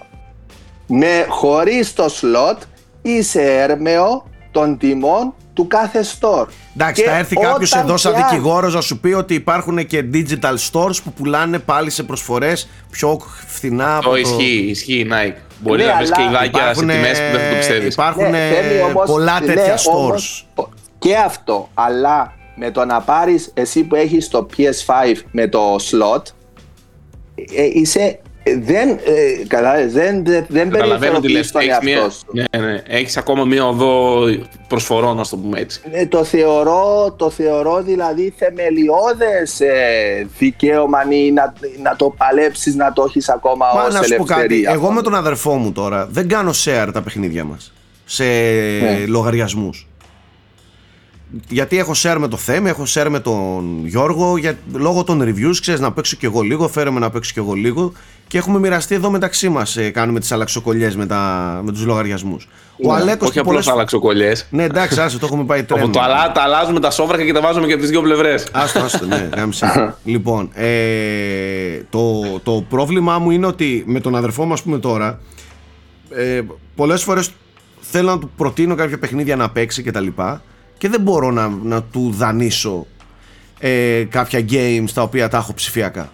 Καταλαβες; Δηλαδή, ε, και αναγκάζεται ή τα αγοράζει και αυτός που δεν είναι σίγουρος ακόμα αν, θα, αν τα θέλει ή αν αξίζει να τα αγοράσει ευτυχώς παίζει αρκετά Steam και το Steam έχει το refund που είναι πανεύκολο και είναι μεγάλη ευλογία έτσι ναι. αλλά ναι και εγώ θα ήθελα να έχω το δισκάκι και απλά να το δώσω στο χέρι του να παίξει και μετά να μου το επιστρέψει εννοείται αυτό ε, αν, με ναι. ρωτάς, αν με ρωτάς εγώ εύχομαι να υπάρχει για πάντα θέση στην αγορά physical. Έστω και, και πετσοκομμένη έστω και διαφορετικά Ok, okay, εγώ εύχομαι να υπάρχει. Γιατί ε, για πολλούς λόγους εγώ που έχω τη συλλογή αλλά θεωρώ ότι πώς να το πω τώρα δικαιολογεί περισσότερο τα χρήματά της μια physical ε, έκδοση. Δηλαδή δίνεις 80 ευρώ 70 πόσα δίνεις τουλάχιστον παίρνεις και κάτι στο χέρι σου το κρατάς, το βλέπεις το, το, το, το μεταχειρίζεσαι το δίνεις, το χαρίζεις, το δανείζεις το πουλάς. Και το έχεις για πάντα, έτσι. Και το έχει για, για, πάντα. Δεν εξαρτάσαι ούτε από σένα, ούτε αν θα πτωχεύσει κάποιος, ούτε αν θα κλείσουν. Αν θα, δηλαδή... Ε, ε, Γιώργο, με καλή ώρα τον God of War. Κάποιος το πήρε 70 ευρώ, ένας φυσικά, ο άλλος κωδικό. Έχουν παίξει 60 ώρες, το έχουν πλατινάρει και τους είναι παντελώς αδιάφορο. Ο ένας μπορεί να το πουλήσει 35-40 ευρώ ναι, ναι. και να βάλει άλλα 15 και να πάρει το καλή στο protocol και ο άλλος απλά Α, φίλε, έλα να το κάνουμε share και εσύ να παίξεις από μένα τον God of War και εσύ πήγαινε αγοράσει το καλή στο protocol και μου το κάνεις σε ένα share. Με φίλους και οικογένεια κάνεις, δεν κάνεις με αγνώστους. Ναι, απλά λέω. Ε, δεν είναι. Και η ναι, ίδια ναι, τιμή. Ναι, και η ίδια τιμή. Εντάξει, να έχει, η κάθε προσέγγιση έχει τη, τα πλεονεκτήματά της. Και από την άλλη, αν έχεις ένα σταθερό φίλο και πείτε ότι κάνουμε πάντα share εμείς οι δύο, σου βγαίνουν όλα μισή τιμή πας και τα παίρνεις όλα day one, μισή τιμή, κατάλαβες. Κάθε προσέγγιση έχει το πλεονεκτήματά ναι, της και το μειονεκτήματά της. Εγώ, παραδείγματος χάρη, είχα συγχαθεί τα retail όταν ε, κατέβαινα στην καρδίτσα και ήθελα να πάρω consoles μαζί μου και έπρεπε να κουβαλάω και 5-6 CD και ε, ε, μάζευα συντοθήκε. Ενώ τα έχεις όλα digital, βάζεις την κονσόλα σε μια τσάντα και καληνύχτα. Εντάξει, το, ναι. το κάθε ένα έχει τα. Θέμα, τα το θέμα physical Γι' αυτό και, και είναι καλό να υπάρχουν και τα δύο έτσι. Το θέμα αυτό, physical να, και digital. Να έχει ο καταναλωτής την επιλογή. Δεν πάει ναι, όμως έτσι με την επιλογή, γιατί έτσι όπω δείχνουν τα πράγματα, σε λίγο δεν νομίζω να έχουμε και πολλές επιλογές. Δηλαδή, πιστεύω ότι θα είναι είδος υπό εξαφάνιση μετά από κάποια χρόνια το, το physical. Όπως συμβαίνει με κάποια physical που μετατρέπονται από digital σε physical από κάτι τρίτες εταιρείες μικρότερων παιχνιδιών που πρέπει να κάνεις pre-order για να αποκτήσεις ένα physical αντίτυπο του Tunic. Έτσι. Ναι, εντάξει, πιστεύω, παιδιά, ότι στη βιομηχανία μας και η βιομηχανία μας δηλαδή θα γίνεις σαν τα βινίλια κάπως. Αυτό, το, ναι, retail, αλλά δηλαδή, έτσι, το καλό είναι αυτό Αντικείμενα κυρίως συλλεκτικής αξίας για αυτούς που θέλουν και αγαπάνε ας πούμε, να έχουν στο σπίτι στο physical. Όχι για το ευήκυνο. Ε, το αυτό αυτό δεν θέλω να μετατραπεί, ρε φίλε. Δηλαδή, δεν θέλω να μετατραπεί σε, σε συλλεκτική ε, ναι, ναι, διαφωνώ, ασχολία το να βρίσκεις ένα δισκάκι και να πρέπει να να, να, να, να ξοδέψεις φαιά ουσία και ενδεχομένως περισσότερα χρήματα για να τη βρεις. Γιατί τα βινίλια αυξήθηκαν οι τιμές τους όταν έγιναν ναι, ναι. συλλεκτικά. Ε, ναι. Άμα, είναι ε, άμα είναι σε λίγα χρόνια το, το, το physical αντίτυπο ενός παιχνιδιού να είναι ακριβότερο κτλ. Ναι. Ε, χέσε μας, καταλαβες. Ε, ας μην φτάσαν, φτάνουμε εκεί, αλλά δυστυχώς εκεί πάει, εκεί πάνε όλα.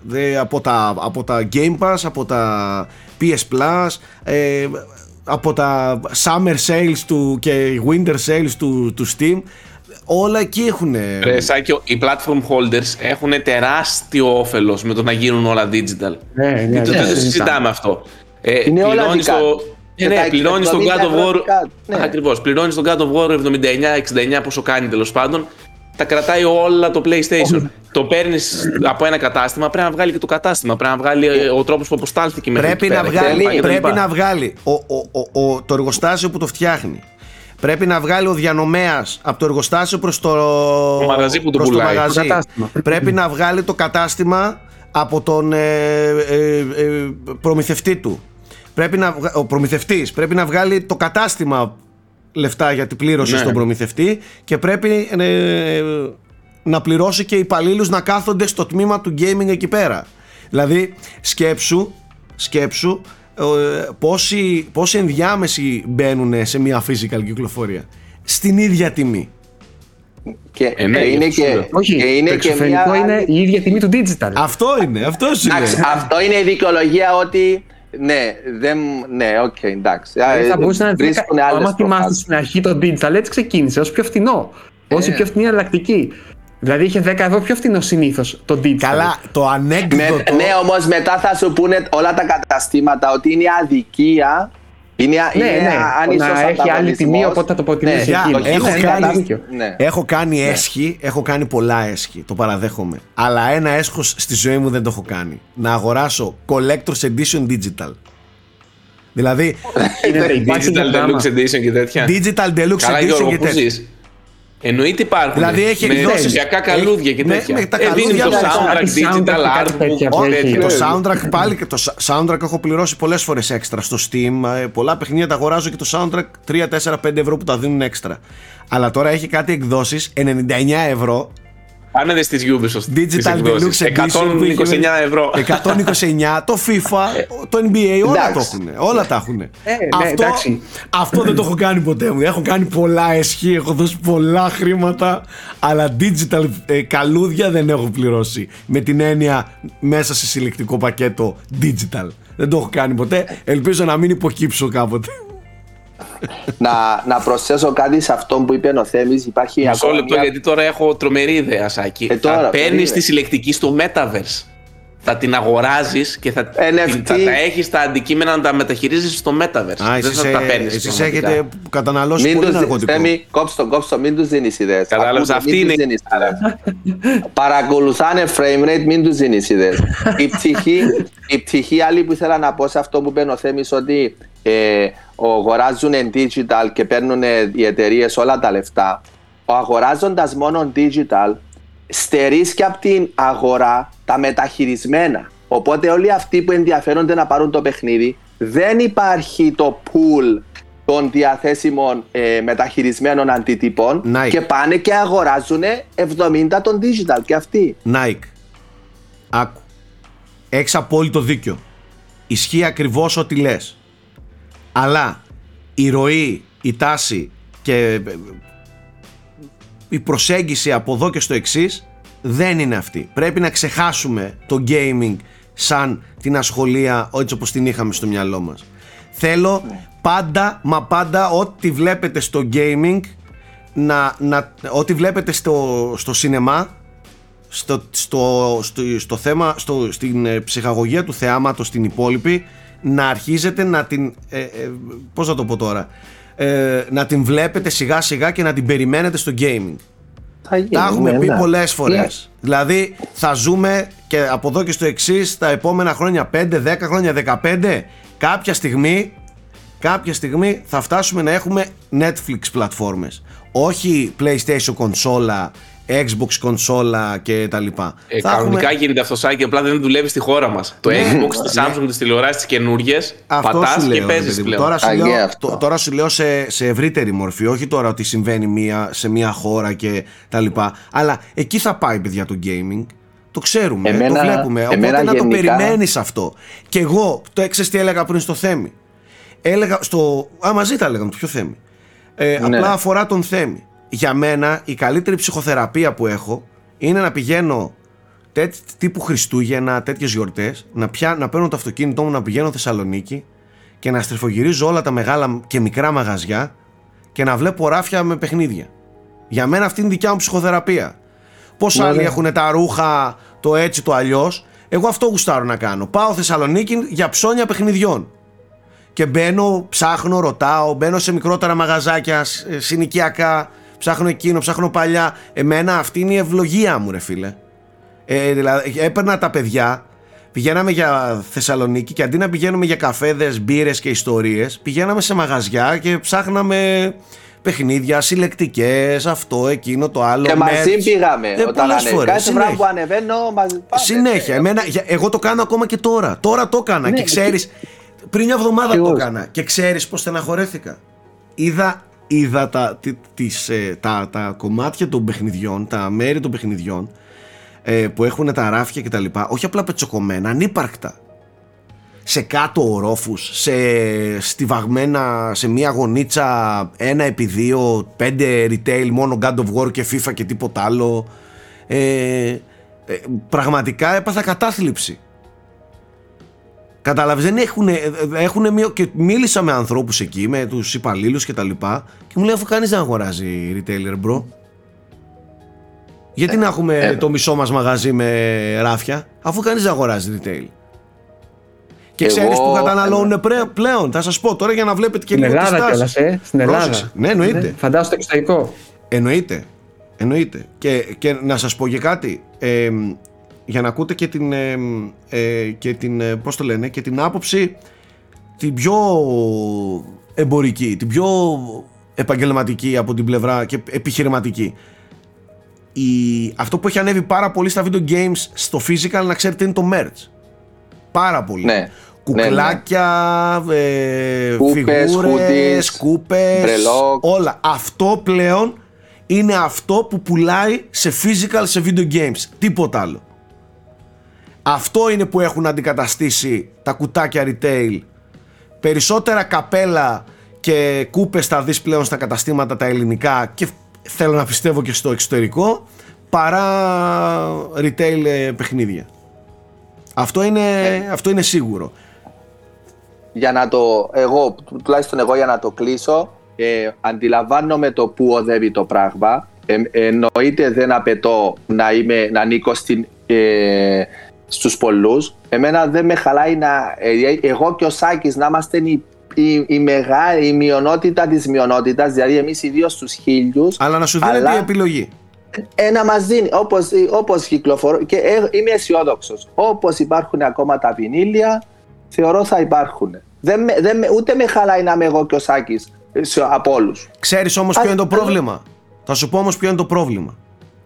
Το βινίλιο παίζει σε 100 εκατομμύρια διαφορετικές συσκευές. Το PlayStation 5 δισκάκι παίζει μόνο στο PlayStation 5. Δεν ξέρω πόσο, για πόσο θα πουλάνε αν του χρόνου σταματήσουν να βγαίνουν ε, κονσόλες δεν μπορούν να σου πουλήσουν βινίλια. Πού θα τα παίξεις; Αυτό ναι, είναι ότι το, βινίλιο, ναι. το ναι. βινίλιο το παίρνεις τώρα και το βάζεις σε συστήματα του 60 και παίζει. Ναι, εννοείται. Ναι, εννο... ναι, και του 80 ε, ε, και του 2015 και του 2022 βινίλιο να πάρω σε pick-up πάλι θα παίξει. Το PS5 ναι. δισκάκι ή το PS6 δισκάκι. Ακριβώς. PS6 πρέπει να μην υπάρχει. Πώς θα στο πουλήσουν άμα δεν ναι. θα υπάρχει το, το disc; Να το κοιτάς και να λες: Έχω ένα δισκάκι. Υπο, ε, το παιχνίδι υπό τη μορφή δίσκου, αλλά δεν είναι. και έχει πάνω το, τον κωδικό. Απλά να, να έχεις το δίσκο. Αυτό σου λέω, εκείνο το πρόβλημα. Και δεν μπορούμε να το, ε, να το συσχετίσουμε με το, με το βινίλιο. Το βινίλιο μπορεί να παίξει παντού. Το PS6, PS7 δισκάκι δεν θα παίζει πουθενά. Αυτό είναι PS7 το πρόβλημα. δεν θα έχει δισκάκι σίγουρα. Ναι, αυτό, αυτό, σου λέω. Αυτό σου λέω. Δεν μπορείς να το πουλάς για πάντα. Γι' αυτό σου λέω ότι πεθαίνει και δεν το ακούς. Και λες δεν πειράζει. Θα, θα, θα πάω να πάρω τα PS2 και PS1. δεν έχω. Μα αυτό κάνω και τώρα. Δηλαδή, σκέψω ότι τα λεφτά που εξοικονόμησα από αυτές τις συλλεκτικές με τις οποίες δεν συμφωνώ, τα αγόρασα indies που, που παλιά επί καιρό ε, Xbox 360 δεν βγαίνανε σε φυσική μορφή. Τα, τα φαδακή. Βρε, πολύ καλά έκανες. Δεν το συζητάμε. Εννοείται. Ο καθένας κάνει ό,τι γουστάρει. Ε, και ε, δες πίσω σου τι γίνεται. Δηλαδή, είναι λογικό να το θέλεις. Και και εγώ, αλλά δυστυχώς είμαστε το 0,5% του, του κοινού. Δεν μπορούμε. Ας, ας είμαστε. Ας είμαστε, αλλά δεν μπορούμε να έχουμε και πολλές ελπίδες. Καταλαβαίνεις. Εντάξει, δηλαδή... απλά ξέρεις, αυτό να μην γίνουμε το 0,000. Δηλαδή ναι. Το να... ναι, αυτό. Και, και ποιος θα ε, ασχολείται με το 0,5, κατάλαβες; Αυτό είναι το πρόβλημα. Τέλος ναι. πάντων. Σε παγκόσμιο επίπεδο είμαστε πολύ λίγοι αυτοί που ασχολούμαστε τόσο πολύ με το retail. Τέλος πάντων, για πες έπαιξες God of War έμαθα, είδα και το Platina Res ναι. Ε, και από ό,τι είδα λογικά πρέπει να σου άρεσε. Ε, ναι, μου άρεσε πάρα πολύ. Ε, you, don't say, you don't say. Ε, κοίταξε, και όταν δεν έπαιζα το σκεφτόμουν. Εντάξει, λίγα παιχνίδια μου το κάνουν αυτό κάθε χρόνο. Ε, είχα κάποια αποθυμένα με το πρώτο του 2018, π.χ. με τα Realms. Ε, εντάξει, με κάλυψε, με υπερκάλυψε. Ε, ήταν δηλαδή φανταστικό. Ε, δεν είναι τέλειο. Δηλαδή, κάποια, είχα, είχε κάποια, η κάμερα έχει κάποια θεματάκια στις απαιτητικές της μάχες. Φυσικά υπάρχουν κάποια settings που μπορείς να ενεργοποιήσεις και να σε βοηθήσουν λίγο. Παράδειγμα, τα pickups, όπως είναι η κάμερα, ε, δεν βλέπεις που ακριβώς είναι το health. Και κάποτε, ε, εντάξει, το health μπορείς να το χρησιμοποιήσεις και στρατηγικά γιατί όταν το πατάει, στανάρει. Και ε, κάποια φάση στις πολύ δύσκολες μάχες το βάλα στο auto pickup και πήγαινα εκεί και το σήκωνε. Ε, μ' άρεσε ε, η. Γενικά είναι, το θεωρώ καλύτερο από το δύο, από το, από το πρώτο, ε, γιατί είναι και πιο πλουσιότερο και όλο το ταξίδι και γενικά το πόσα συμπεριλάβανε από τη Norse μυθολογία. Mm-hmm. Ε, εντάξει, είναι πολύ καλύτερο από ό,τι περίμενα. Ε, και εντάξει, μου πήρε. Α, προτείνω. Ναι, εσύ είχες πει ότι έπαιξες το, το main story και διαρκεί γύρω στις 25 ώρες. Ναι. Ε, εγώ προτείνω να αρκετά από τα secondary missions, τα λεγόμενα favors, αξίζουν γιατί σε πάνε σε άλλες καθαρά προαιρετικές περιοχές, πανέμορφες, φανταστικές. Έχει κάποιες story εκπλήξεις και όσοι το θεωρούν το Give Me Balance εύκολο και το γυρίσανε στο Give Me No Mercy ε, το post story content είναι ε, ανεβάζει πρόκληση δηλαδή ε, ναι το παρατήρησα αυτό ναι, καλύπτει και αυτούς που θέλουν και την περίσσια πρόκληση και μ' άρεσε και πολύ γιατί προφανώς στις μεγαλύτερες δυσκολίες το απαιτεί. Ε, Μπορείς να πλάσεις, να φτιάξεις builds. Δηλαδή είναι τόσα πολλά τα, τα skills, τα synergies με την ασπίδα, με το αξεσουάρ της ασπίδας, το, ο σύντροφος σου τι κάνει, πώς σε εμπαφάρει, τι κάνει του εχθρού. Ε, έχω φτιάξει και builds, δηλαδή μπορεί να ασχοληθείς και με builds. Mm-hmm. Θέμη και εσύ το έπαιξες, ε; Ναι, ναι, το έχω τελειώσει εντελώς. Τα μόνα που μου μένουν είναι κάποια trials για να εξαντλήσω και το, το post-game περιεχόμενο. Και συμφωνώ πλήρως. Παιδιά, ήταν, το παιχνίδι είχα υψηλές προσδοκίες και κατάφερε να ανταποκριθεί πλήρως. Ε, δεν έχω ελάχιστα παράπονα να κάνω. Δηλαδή, το θεωρώ ότι είναι μια πραγματική παιχνιδάρα. Είναι μια παιχνιδάρα. Δηλαδή, ε, δηλώνω εδώ και, πολύ, εδώ και πάρα πολύ καιρό ότι είμαι εξαντλημένος με τα open world παιχνίδια και πιστεύω ότι τόσο όσο ανοιχτό ήταν το God of War είναι αυτό που θέλω. Είναι αυτό που μου αρέσει δηλαδή. Να, έχεις, να μην είσαι και εντελώς γραμμικό. Δηλαδή, πάω σε ένα μονοπάτι όπως ένα παιχνίδι που παίζω τώρα που είναι σχεδόν γελία γραμμικό, είναι ένας διάδρομος. Ε, αλλά να έχεις και αυτή τη λίγο εξερεύνηση. Δηλαδή, αν, έχει μερικές περιοχές που γυρνάς με τα πράγματα που πήρες τύπου Metroidvania. Εντάξει, όχι σε τέτοιο βαθμό, αλλά. Ναι, ναι. Ναι, έχει ξέρω εγώ αυτό. Ναι. Έχει, έχει στοιχεία. Δεν θα το πω, στο τσακ το κράτησα, γιατί μπορεί να θεωρηθεί spoiler. ναι. Έχει κάποιες περιοχές που ανοίγουν τέλος πάντων με πράγματα, με, με αντικείμενα που παίρνεις. Που μου άρεσε πάρα πολύ. Ε, και αυτό φαντάσου ότι πάει και στο post-post-post περιεχόμενο. Δηλαδή, ε, έχει κρυφά bosses που για να τα ξεκλειδώσεις πρέπει να ψάξεις να βρεις αντικείμενα που έχεις και πώς θα τα συνδυάσεις σε ποιο σημείο κτλ. Ε, γενικά είναι τρομε, τρομερά εθιστικό. Ε, μένω, κι εγώ, μένω κι εγώ λίγο στο έξτρα περιεχόμενο. Θα πω ότι έχει μια περιοχή. Ε, Πώς να την πω τώρα, δεν θα την πω γιατί είναι και λίγο ευαίσθητο παιχνίδι με τα spoilers. Τέλος πάντων, μου άρεσε τόσο πολύ ο σχεδιασμός της που άνοιγες συνεχώς shortcuts και που άλλαζες με τα quest αυτά που έκανες άλλαζες τη δομή όλης της περιοχής. Ε, που μου θύμισε πραγματικά Souls παιχνίδι και λέω τι έχουν κάνει εδώ πέρα οι level designers. Πω, ξέρω εγώ κάποιος μπορούσε να μην δει κάλλιστα ποτέ αυτήν. Ε, ναι. Τώρα όσον αφορά τη βασική ιστορία ε, και να πω το παράπονο αυτό που έλεγα ότι έχω μόνο ένα παράπονο ίσως το φινάλε να ήταν ένα τσικ βιαστικό. Δηλαδή να προσπάθησαν να κάνουν κάτι που είχε τρομερή κλίμακα σε, να βγάλουν αυτό το τόσο επικό πάρα πάρα πολύ σύντομα να το πω έτσι. ναι. Ε, πιστεύω ότι είχε λίγο ακόμα κλιμάκωση μέσα του να το πω έτσι. Ε, αλλά ναι, nitpicking. Δεν, δεν μπορώ να πω δηλαδή ότι με απογοήτευσε το φινάλε. Ίσα ίσα προσωπικά με συγκίνησε κιόλας. Ε, Θυμήθη, όταν τελειώσεις, σε μη πες γιατί θυμήθηκα άλλα δύο σημεία. Μ' άρεσε επίσης πάρα πολύ η εξέλιξη των χαρακτήρων Ε, δηλαδή, νομίζω ότι το ταξίδι αυτό του Kratos σαν πατέρας και ο, η πιο, έρημη, ε, η πιο όρημη ε, εκδοχή του ότι πλέον είδα, την είδαμε να κάνει τον κύκλο της όλο πάρα πολύ ωραία. Θα συμφωνήσω με το Σάκη σε κάτι το οποίο δεν το διαβάζει πάρα πολύ ότι ίσως είχε λίγο πιο πολύ χιουμοράκι από ό,τι έπρεπε σε κάποια σημεία. Ε, εντάξει, είχε κανένα δυο ατάκες οι οποίες ok. Okay. Ήταν λίγο πιο πολύ λες, λίγο Marvel έβγαζαν, αλλά ναι. Okay, εντάξει, δεν ήταν, είναι... δεν ήταν κανένα δυο ναι. ατάκες. Μη, δεν ξέρω ναι. και για ποιο λόγο ας πούμε το παρατήρησα μόνο εγώ. Δεν είναι μόνο δύο ατάκες. Όχι, ισχύει. Και εγώ είναι, το προσέξα. Είναι ένα σύνολο, μια προσέγγιση πολύ πιο ανάλαφρη σε πολλά σημεία. Ναι. Από τον Όντιν μέχρι τους πάντες. Ε, είναι Απλά πιο... Σάκη είχε και τα σημεία νομίζω τα που, θα σε, που σε κάλυψα. Εννοείται. Εννοείται. Τα... εννοείται. Απλά ναι. το ότι υπήρχαν υπήρχαν. Ότι είναι πιο ανάλαφρο ήταν πιο ανάλαφρο. Σε, σε όλους τους τομείς, τους περισσότερους για λόγους. Ευτυχώς σε κάποια σημεία βάρινε, οπότε λίγο το, το ισοστάθμιζε, αλλά ήταν. Δεν μπορούσα να πεις ότι δεν ήταν.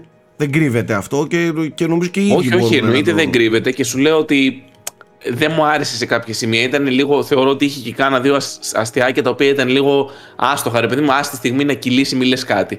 Αλλά ναι, δεν, δεν ήταν στο βαθμό που θα χαλάσει την εμπειρία. Κατάλαβες. Ναι, Μιλάμε για ένα ταξίδι δεν... 50 ωρών. Τώρα, ok. Okay. Ναι είχε και δύο Αυτό ανέφερα και στο review ότι ευτυχώς ακόμα και αυτές ε, οι ατάκες, ακόμα και αυτό το στυλ τουλάχιστον τις περισσότερες φορές ήταν καλά στημένο. Ναι, τα, τα περισσότερα αστεία που είχε μέσα ήταν ωραίο χιούμορ. Ναι. Αλλά ε, γενικά εμένα μίλησε στη, στο, στο OCD της καρδιά μου αυτό το παιχνίδι. Δεν ξέρω γιατί. Δηλαδή ήταν έτσι δομημένο και το πώς δείχνει το τι έχεις μαζέψει στην κάθε πίστα κτλ. Που ναι. το γούσταρα τόσο πολύ να κάτσω να εξαντλήσω τον κάθε χάρτη. Ε, που δεν ξέρω, με, με, άφησε με τρο, τρομερή αίσθηση. Μου έχει μείνει στο μυαλό μου πολύ καλύτερα από το πρώτο παιχνίδι. Είναι καλύτερο παιχνίδι από το πρώτο. Ναι, ναι, μου άρεσε πολύ περισσότερο, παιδιά. Και δηλαδή, σαν, σαν ταξίδι και σαν εμπειρία, έτσι όπως το σκέφτομαι, ε, μου, μου κάθεται πιο καλά στο μυαλό μου. Αυτά συνοπτικά για τον God of War. Να πω τα δύο. Ναι, εννοείται. Είναι τα, ε, ε, είχε και τα plot twists του και μ' άρεσαν γιατί δεν τα ανέμενα ή ανέμενα κάτι άλλο. Και εγώ γουστάρω πολύ όταν ένα παιχνίδι έχει έναν χαρακτήρα και η ερμηνεία του ηθοποιού είναι τόσο καλή που δηλαδή τον καταφέρνει το παιχνίδι να τον μισήσω και ανυπομονώ να το σπάσω στο ξύλο. Υπήρχε, υπάρχει τέτοια ερμηνεία. Το κατάλαβα γιατί να μιλάς κιόλας. Α πούμε, μ' αρέσει αυτό. Και δεν είναι από τους επιφανείς. Ξέρω για ποιον λες. Να ε, πιστεύω αυτό το χαρακτήρα όλοι ήθελαν να τον σπάσω στο ξύλο. ναι. Ε, Γιώργο, τι παίζεις; Ε, εννοείς εκτός από Sonic τίποτα. Α, παίζω Marvel Snap. Δεν θέλω να πω τίποτα γι' αυτό όμως. Πάμε παρακάτω. Αλήθεια τώρα. δεν, δεν το περίμενα Γιώργο όπως ένα. Για λοιπόν. ποιο; Για το Marvel Snap. Ναι. Γιατί μου αρέσουν πολύ τα κάτω παιχνίδα. Ε. Ε, εγώ ξέρεις, από το Witcher 3 έχω φάει άκυρες ώρες στο, στο Gwent. Ε, είναι, μου είναι πολύ εθιστικά. Αλλά ξέρεις τι βαγέμαι πολύ το, το deck building. Μ' αρέσει πολύ να παίζω, αλλά βαγέμαι να κάθομαι να, να φτιάχνω μόνος μου κάρτες και decks κτλ. Ναι. Προτιμώ να μου πεις πάρε αυτά τα decks και διαχειρίσου τα. Μ' αρέσει δηλαδή ναι, στρατηγική ναι, ναι, του να έχω έτοιμες επιλογές και να προσπαθώ να τις μεγιστοποιήσω παρά να σκεφτώ. Γιατί μετά βαθαίνει πολύ. Τέλος πάντων, παίζω Marvel Snap συνήθως κανένα μισάωράκι, μια ωρίτσα το βράδυ για χαλάρωμα. Ε, το θεωρώ έτσι πολύ καλοφτιαγμένο κάτω παιχνίδο μέχρι στιγμής ε, βελτιώνεται και ας πούμε ανανεώνεται τακτικά, ε, ok. Okay. Καλή, καλή, είναι free to play. Δεν, έχει, δεν έχω πατήσει εγώ τουλάχιστον τακτικές pay to win κτλ. Είναι όλα για cosmetics άμα θες να, να πληρώσεις. Ok, okay, φαντάζομαι μας αρέσει πολύ και το σύμπαν της Marvel είναι και αυτό ένα συν, γιατί έχεις κάρτες από χαρακτήρες της Marvel κτλ. Εντάξει, κα, καλή προσπάθεια, πολύ καλή προσπάθεια. Νομίζω ότι από πίσω του είναι ένας από τους developers του Hearthstone. Οπότε δεν είναι κάποιος τυχαίος. Ναι, ναι. ναι. Άμα σας αρέσουν δηλαδή τα καρτοπέχνια φάση να, όπως το Hearthstone, το Gwent και τα λοιπά, ε, το Inscription, δείτε το, ε, καλή φάση είναι, κα, καλοφτιαγμένο πολύ. Μάλιστα.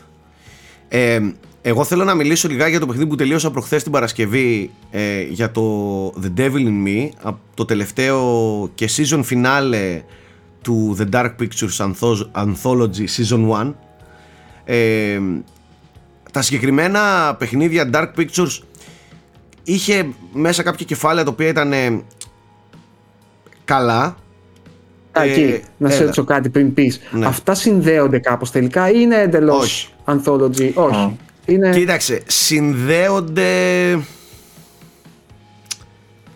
συνδέονται ως προς τον παίκτη και έναν χαρακτήρα ε, που ε, που και τον παρουσιαστή ας πούμε της, okay. της τον αφηγητή ναι. Ε, έξω από το παιχνίδι κάπως συνδέονται έξω από το παιχνίδι ότι η, η πράξη σου και αυτό που θα δούμε σήμερα θα καθορίσουν αυτό και το άλλο αλλά όχι ότι οι ιστορίες μεταξύ τους ναι, ναι, συνδέονται ε, έλεγα ότι το παιχνίδι είχε, η σειρά είχε μερικά καλά επεισόδια, είχε και μερικά πολύ μέτρια επεισόδια. Ας πούμε το House of Faces ήταν κατά την άποψή μου ψιλοτραγελαφικό.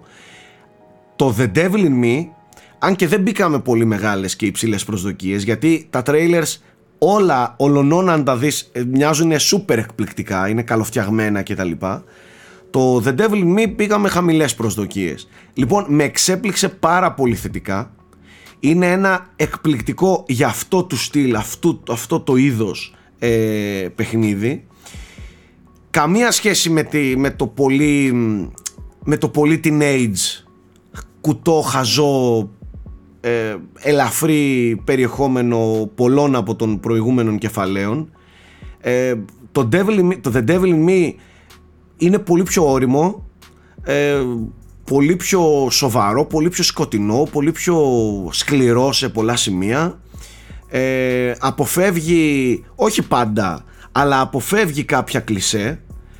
Έχει μερικές πολύ ενδιαφέρουσες ιδέες και set pieces στο κομμάτι του gameplay και των μηχανισμών. Έχει μερικά ε, μερικούς μηχανισμούς όπως για παράδειγμα ένα μικρόφωνο ε, ε directional μικρόφωνο που πρέπει να ακούς θορύβους από, μέσα από τείχους για να αποφύγεις κάποιους διαδρόμους horror σκηνικά με, με ένα φακό ή με ένα big, ε, ο big λέω, με ένα αναπτήρα ξέρω εγώ να φωτίζει. Γενικά μου άφησε πάρα πολύ καλές εντυπώσεις και άφησε πάρα πολύ καλές εντυπώσεις και στον κόσμο που έκατσε μέχρι τις 7 το πρωί μαζί μου γιατί τόσο πήγε. Καταρχάς είναι το μεγαλύτερο. Αν δεν... Είναι το μεγαλύτερο. Ναι. Αν δεν κάνω λάθος, είναι πάνω από 7 ώρες. Ε, το σακατέψαμε. σαν το Quarry, Σάκη. Ναι, ε, το σακατέψαμε εμείς με τον κόσμο που το βλέπαμε ε, και να σου πω με τράβηξε πολύ ήθελα να δω πως θα εξελιχθεί μην περιμένεις ότι θα δεις κανένα ε, σούπερ όριμο ε, horror με την ε, πάλι αμερικάνικο ξέρεις horror ε, στημένο αμερικανικά Γιώργο αλλά... Ε, κοίταξε, του πάει αυτό όμως, του πάει. Έχει πάλι ναι. τέτοιου είδους, ε, ας πούμε, διλήμματα ναι. τραβηγμένα, ξέρεις, για να σε ζωήσει, ναι. Αυτό, έχει, αυτό είναι το... το έχει, αλλά θεωρώ, θεωρώ ότι τις περισσότερες φορές αυτά τα διλήμματα και πολύ προφανή δεν είναι αυτό είναι το ε, σημαντικό. Ναι, δεν είναι πολύ προφανή τα διλήμματα και αυτό που μου άρεσε πολύ είναι ότι είναι και λίγο απρόβλεπτα. Έρχονται σε σημείο απρόβλεπτο. Σπάνια θα συναντήσεις δίλημμα σώσε αυτόν ή αυτήν. Ναι, ok. Okay. Κατάλαβες, τις περισσότερες φορές είναι λιγάκι πιο ανακατεμένη η τράπουλα και μου αρέσει πολύ σε αυτό το κομμάτι.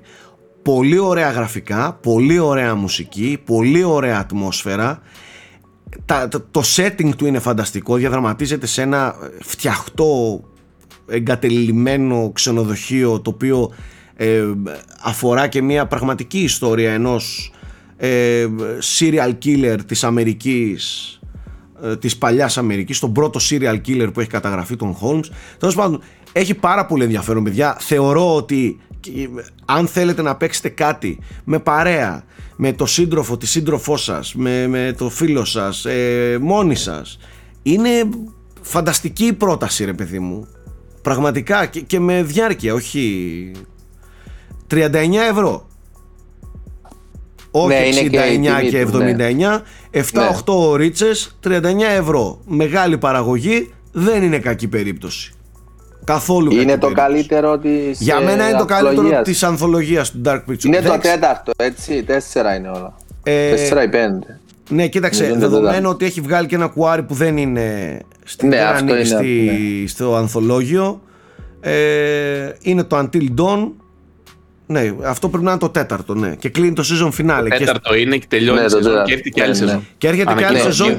Όχι μόνο ανακοινώθηκε, βλέπεις και τρέιλερ στο τέλος. Και μάλιστα Ένα πηγαίνει, πηγαίνει στο διάστημα. Και γουστάρω πάρα πολύ. Πάρα πολύ. Μου θύμισε Event Horizon σκηνικά το τρέιλερ. Πάει σε χώρο sci-fi δηλαδή. Έτσι, χώρο, χώρο sci-fi. Το αγαπημένο μας είδος θα είναι το 2023, παιδιά. Μόνο τέτοια θα βγαίνουν έτσι. Χώρο sci-fi και αυτό. Τέλος πάντων, πολύ καλό. Τώρα, ε, έπαιξα και σχεδόν τελείωσα και το Modern Warfare 2, το campaign φυσικά. Ε, το οποίο σαν campaign το βρήκα εξαιρετικό, παικτικά. Οκ, ε, δεν δίνω, δεν έδινα ποτέ σημασία και δεν θα κάτσω καν να σχολιάσω τα, τα περιπολιτικά και προπαγανδιστικά που έχει. Δεν παίρνω στα σοβαρά εδώ και πολλά χρόνια το, το Call of Duty ε, και όλα αυτά. Να σου πω την αλήθεια, ε, πιάνω το κινητό μου όταν έχει cutscenes. Δεν ασχολούμαι καν με το τι πολύ δείχνει. Κρίμα γιατί έχουν τρομερά γραφικά τα cutscenes. Έχουν. Δεν έχει πια Kevin Spacey εκεί πέρα. Ο, ε, Γιώργο, μαλάκα αν δεις τα cutscenes ε, θα υπάρχουν σκηνές που δεν καταλαβαίνεις ότι βλέπεις ε, CGI. Δηλαδή είναι, είναι, ε, είναι ε, λες και βλέπεις live action ε, ταινία κανονικά. Γενικά δεν έχει καλό τεχνικό τομέα γιατί έγινε ναι. πολύ viral φανταστικό, ε, με το Amsterdam που ε, ναι, στην ναι, ναι, Εγώ ναι. πήγα στο Twitter δηλαδή Γιώργο, βίντεο σαν αληθινό. Γιώργο είναι, είναι τεχνικά το παιχνίδι σπέρνει άσχημα. Είναι, είναι εκπληκτικό δηλαδή και άμα δεις στα CGI τα, τα, το lip sync και τα λοιπά είναι άστο. Είναι άστο, είναι, η παραγωγή έχει ξεφύγει ας πούμε. Ε, πέρα λοιπόν από το πολιτικό και προπαγανδιστικό του πρόσωπο που με αφήνει παγερά διάφορο και δεν θέλω καν να του δώσω σημασία και έκταση όλο το υπόλοιπο κομμάτι του campaign αυτού καθ' αυτού το, το, το, το παιχνίδι αυτό καθ' αυτό και τα set pieces του, του, του campaign εγώ όπως και ο Θέμης και αρκετός κόσμος από ό,τι βλέπω το βρήκα εξαιρετικό. Άντε δεν θα πω εξαιρετικό ρε φίλε αλλά το βρήκα με εξαιρετικά σημεία δεν είναι όλο εξαιρετικό έχει μερικά έτσι λίγο κλεισαδούρικα σκηνικά αλλά... σε ποια αποστολή είσαι τώρα; Είμαι στην πρώτη τελευταία το έψαξα δηλαδή; στη λίστα. Είμαι στην πρώτη τελευταία. Είμαι στην πρώτη τελευταία. Ε, αυτή που έγινε σε survival παιχνίδι σου άρεσε; Ε, ναι, μου άρεσε πάρα πολύ. Ναι, αυτό ας πούμε πολύ δεν τους άρεσε. Αυτό έχει μια πίστα Γιώργο να καταλάβεις που τα, σου βγάζει τα όπλα εντελώς και πρέπει να βρεις μέσα από το περιβάλλον αντικείμενα. Δηλαδή τύπου σπασμένο μπουκάλι. Ε, και να κάνεις craft. Τέτοια πράγματα και να κάνεις craft, σαν survival παιχνίδι. Εκείνη, εκείνη, εκείνο το, το θεωρώ από τα highlights του παιχνιδιού. Και να πας σαν stealth. Ναι, σε άλλους δεν άρεσε. και εμένα μου άρεσε αυτή η πίστα, αλλά πιστεύω ότι έπρεπε να κρατάει 10 λεπτά λιγότερα, ίσως. Όχι, όχι, εμένα μου άρεσε πάρα πολύ. Και μ' άρεσε τόσο κράτηση. Αλλά ήταν και... διαφορετική πινελιά, ναι. Και έδωσε, και έδωσε αξία στο όταν απέκτησες κανονικό όπλο στα χέρια σου. Τότε κατάλαβες ότι είναι.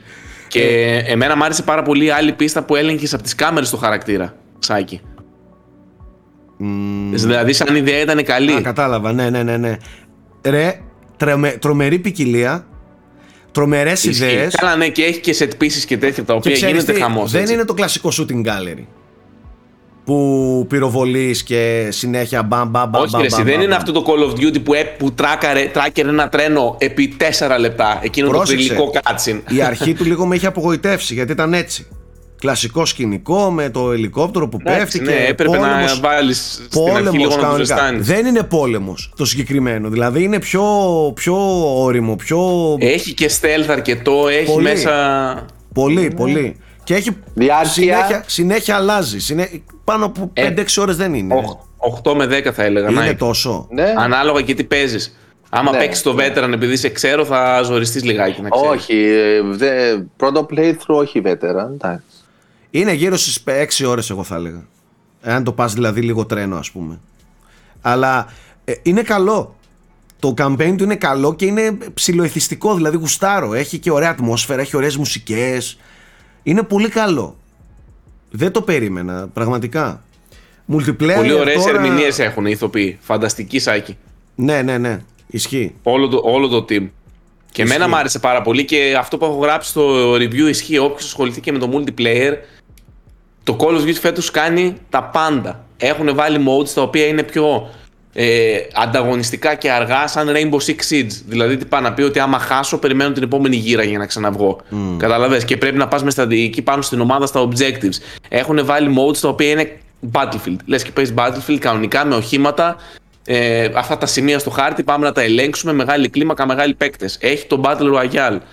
Το οποίο είναι άλλο τόσο. Έχει co-op πίστες οι οποίες είναι. Ε, όχι το campaign, είναι με players versus enemies, δηλαδή, αλλά συνεργατικά. Έχει τόσο υλικό μέσα που είναι τελείωτο. Είναι το κλασικό Call of Duty, έτσι. Το οποίο είναι τα Team Deathmatch, Free for All, ναι, Dominion, ναι. ό,τι έχει μέσα το Call of Duty. Έχει και third person φέτος. Δηλαδή, αν θες να παίξεις με την κάμερα από πίσω, σαν Gears, ξέρω εγώ, να παίξεις multiplayer έτσι. Πάρα πολύ πράγμα. Μπορείς να παίζεις ένα χρόνο στην κυριολεξία. Πολύ πλούσιο πακέτο. Ναι, ισχύει. Ε, εντάξει, εγώ δεν ασχολούμαι με όλα τα άλλα. Το campaign παίζω και το παρατάω. Ε, έτσι για το γάμο της υπόθεσης. Εγώ σε πρίζω πάντως για Warzone. Θα, η πρόσκληση θα, ισχύει στο invite. Warzone, θα παίξουμε Warzone. Άστο το Warzone. Τώρα μιλάω τώρα για το υπόλοιπο θα παίξουμε. Ποιο; Και Άλλος το co-op Halo. Halo Infinite Campaign. Halo δεν πρόλαβα να έχει να παίξω. Online co-op. Πάμε. Ναι. Δεν πρόλαβα να παίξω το Winter Legendary όμως. Εγώ, εγώ Florica Campaign δεν παίζω. Legendary μόνο. Λάσο, λάσο. Ε, καλά, Legendary All Skulls On. Εσύ το γάμισες τώρα, εντάξει, είπαμε. Εσύ, ε, ναι, να παίξουμε, εντάξει, ναι, ε, να πω ότι κυκλοφόρησε το Winter Update και επιτέλους μετά από ένα χρόνο ολόκληρο βγήκε και το Forge Mode. Και ήδη μετά από μόλις 20 μέρες ε, η κοινότητα έχει φτιάξει απίστευτους χάρτες, ε, χάρτες copy-paste από προηγούμενα Halos, μίνι παιχνίδια, ξέρεις, ε, έχετε παίξει να από κάνω μια τρία ερώτηση, και από... Να κάνω μια ερώτηση ε; και σένα και ναι. τον Θέμη. Έχουμε κανένα νέο για το μέλλον, γιατί έχει αφηθεί σε cliffhanger το σενάριο του τελευταίου του Infinite ήταν καλό. Είχαν, είχαν κατοχυρώσει ένα trademark, the, the Endless, το οποίο ναι. λένε ότι θα είναι DLC, αλλά νομίζω ναι. ότι άμα δεν φτιάξουν λίγο το multiplayer να ηρεμήσει η κοινότητα, που είναι σε καλό δρόμο πλέον, ε, δεν θα το κάνουν. Ε, μας πρίξατε με το multiplayer, μωρέ, άντε, μας πρίξατε. Βγάλτε τα, τα Halo τα καλά να πούμε. Ε, το, το campaign καλό ήταν, ρε. Καταρχάς, να σας ρωτήσω κάτι. Αντικειμενικά τώρα. Θέλω να μου απαντήσετε και οι τρεις σας. Υπάρχει multiplayer κοινότητα που είναι ικανοποιημένη στον πλανήτη Γη; Υπάρχει gaming κοινότητα που να είναι ικανοποιημένη να λες; Ε, υπάρχει κάποιος, υπάρχει κάποιος, εν τω μεταξύ τους βλέπω όλους. Κράζουν, γκρινιάζουν, θάβουν, βρίζουν, ε, σαμποτάρουν και καλά. Τα δώσαν τα λεφτάκια τους και στην Activision, τα δίνουν τα λεφτάκια τους κανονικά και στους υπόλοιπους. Δηλαδή, μόνο γκρινιάζουν, γκρινιάζουν που είναι το κολοπέχνιδο και το έχουν διαλύσει. Αν τα δεις στα σχόλια σε κάτι Facebook post από κάτω, ε, τα έχουν διαλύσει όλα και όλοι έχουν 1500 ώρες, 1800 ώρες, 2150 ώρες στα παιχνίδια. Αυτό που λες, την δηλαδή... τη φωτογραφία που ήταν μια κοινότητα στο Steam το που, είδα, που ήταν το Boycott Modern Warfare που λεγόταν. Ναι. και τις πρώτες μέρες όταν, όταν έμπαινες εκεί μέσα ήταν όλοι Playing Modern Warfare, Playing Modern Warfare, Playing Modern Warfare. Είδες το άλλο που έγραψε ο άλλος δεν έχει replayability και είχε 1680 ώρες; Με την παραδόση. και είχε γίνει meme. Γενικά αυτό που θέλω να πω είναι ότι εγώ προσωπικά δεν έχω δει κοινότητα να είναι ικανοποιημένη. Κανέναν. Και τώρα μιλάω για τις multiplayer κοινότητες. Δεν μιλάω τώρα για τα single παιχνίδια και τα λοιπά που ok. Okay. δεν, έχω, δεν υπάρχει multiplayer κοινότητα. Μπράβο ρε. Γαμάει αυτή η εταιρεία γιατί το παιχνίδι το έχει πάει τρένο, είναι φανταστικό. Όλοι θαύουνε. Μόνο. Η κοινότητα του Fortnite έχει παράπονα παιδιά. Νομίζω μια χαρά τα πάει Epic Games. Ναι. Ε, αν ρωτήσει όμως... ρωτήσεις έναν παίκτη Fortnite τώρα φανατικό, ξέρεις σου πει το διαλύσαν το παιχνίδι. Αλλά είναι όλη μέρα online. Ναι. Αυτό, αυτό υπάρχει σε όλα, Σάκη. Ε, παλιά ήταν αλλιώς. Αυτό υπάρχει δεν σε όλα, αυτό, δεν είναι. Δεν υπάρχει σε όλα. Αυτό θα έλεγα. Ισχύει πολύ ευστοχή η παρατήρηση του Σάκη. Καμία κοινότητα δεν είναι ευχαριστημένη. Όμως τουλάχιστον ε, μπορείς να το μετρήσεις αλλιώς από τους concurrent παίχτες το Halo Infinite ελάχιστοι το παίζουν. Απ' εκεί ναι, ναι, εντάξει, να αυτό, αυτό, αυτό λέει πολλά, ναι. Ε, εννοείται, έχεις δίκιο. Αλλά τώρα... Ε, επιστρέφει κόσμος μετά από κάθε update, αλλά πάλι δεν καταφέρει να το συγκρατήσει. Γκρινιάζουν... Για να δούμε τώρα με το Forge και το... Γκρινιάζουν τώρα οι Call of Duty παίκτες και μόνο Call of Duty παίζουν. Εκατομμύρια. Όλοι μόνο Call of Duty αγοράζουν. Αλλά όλη μέρα, αν τους ρωτήσεις όλους, αν κάνεις ένα post στο Twitter, μόνο για κράξιμο. Δεν θα σε γράψει άλλο άνθρωπος καλά λόγια. Ούτε ένας. Αλλά το έχουν όλοι αγοράσει 80 ευρώ. Καταλαβέ, αυτό είναι λίγο, λίγο υποκρισία, ρε φίλε. Δεν γουστάρεις, ε, τιμώρησέ το. Όπως τιμωρούν οι παίκτες του Halo που φύγανε και μπούλιασαν και έχει 15.000 online users. Πολλούς λες. Και πολλούς μπορεί να λέω. Αυτό ναι, αυτό είναι μια τιμωρία, ρε φίλε, για το παιχνίδι. Αυτό θέλω να σου πω ότι για, γιατί συζητούσαμε για το online που συνέχεια το κράζουν. Εγώ τώρα δεν ξέρω δηλαδή τι συμβαίνει με το Call of Duty, αν είναι καλό ή δεν είναι καλό το online του. Δεν μπορείς να καταλάβεις από τον κόσμο. Το κράζει, αλλά όλη μέρα παίζει. Αλλά για να παίζει, μήπως κάτι λέει. Τι Φίλε, τα νούμερα θα κοιτάς καλά η Nike και το τέτοιο πάει τάπα. Ναι. Ε, πάει ναι. τάπα πραγματικά. Ή ακόμα και στο LOL. Τους βλέπεις όλους. Το LOL, παιδιά, δεν υπάρχει άνθρωπος να πει παιχνιδάρα. Άνα το είναι το LOL, ρε, για πάντα θα παίζει ο κόσμος. Πρόσεξε, πρόσεξε. Δε, αν ρωτήσεις άνθρωπο, δεν σου πει παιχνιδάρα. Το διαλύσαν, το κατέστρεψαν, σάπιο, χάλια. Και είναι όλη μέρα LOL. Αν τους ρωτήσεις, όλοι το έχουν σακατέψει το LOL. Και είναι κάθε μέρα μου έρχονται στο στούντιο που μαλάκα με του 8 έπαιζα LOL. Αφού ρε φίλε το κατέστρεψαν, πώς έκανες τις έπαιζες μέχρι του 8. Πώς γίνεται να, να καίγεσαι τόσες πολλές ώρες με ένα παιχνίδι που δεν γουστάρεις καθόλου; Άρα κάτι κάνει καλά. Το σύνδρομο της Στοκχόλμης μετά από ένα σημείο. Ε, δεν ξέρω τι σημαίνει. Τέλος πάντων. Ε, και παίζω και το Somerville το οποίο ξεκίνησα τώρα. Πολύ πολύ αρχή μου όμως για να εκφέρω σοβαρή άποψη. Φαίνεται πολύ, πολύ στο στυλ μου, πολύ σάξ καρπάς, μαύρο σκοτεινό σάπιο, αμήλυτο. Ε, αλλά και παράξενο ταυτόχρονα, δεν ξέρω πώς θα εξελιχθεί, θα δούμε. Παίξαμε και το Signalis με τον Γιώργο, παίξτε το, δείτε και το video review όπως και δίποτε. Αυτά τα παιχνίδια αξίζουν παραπάνω προσοχή. Εντάξει. Ε, και τώρα περιμένω παιδιά καλή στο protocol να το σακατέψουμε, να το λιώσουμε, να το απολαύσουμε. Μέσα στα Χριστούγεννα δηλαδή, όλες τις γιορτές να τις φάμε έτσι. Sci-fi horror και χέρια και πόδια και αποκεφαλισμούς. Γουστάρω. Και με το που το τελειώσει, Dead Space Remake μετά, τον Ιανουάριο. Μέσα. Ναι. Μέσα ναι, για ναι. το Dead Space. Μέσα. Λοιπόν, και μετά τα αγαπημένα του, το Resident Evil 4 Remake. Ισχύει. Που είπε το περιμένει. Το περιμένω, γιατί δεν το περιμένω. Έχεις πρόβλημα; Θα μου πείτε τι θα περιμένω όχι, γιατί όχι.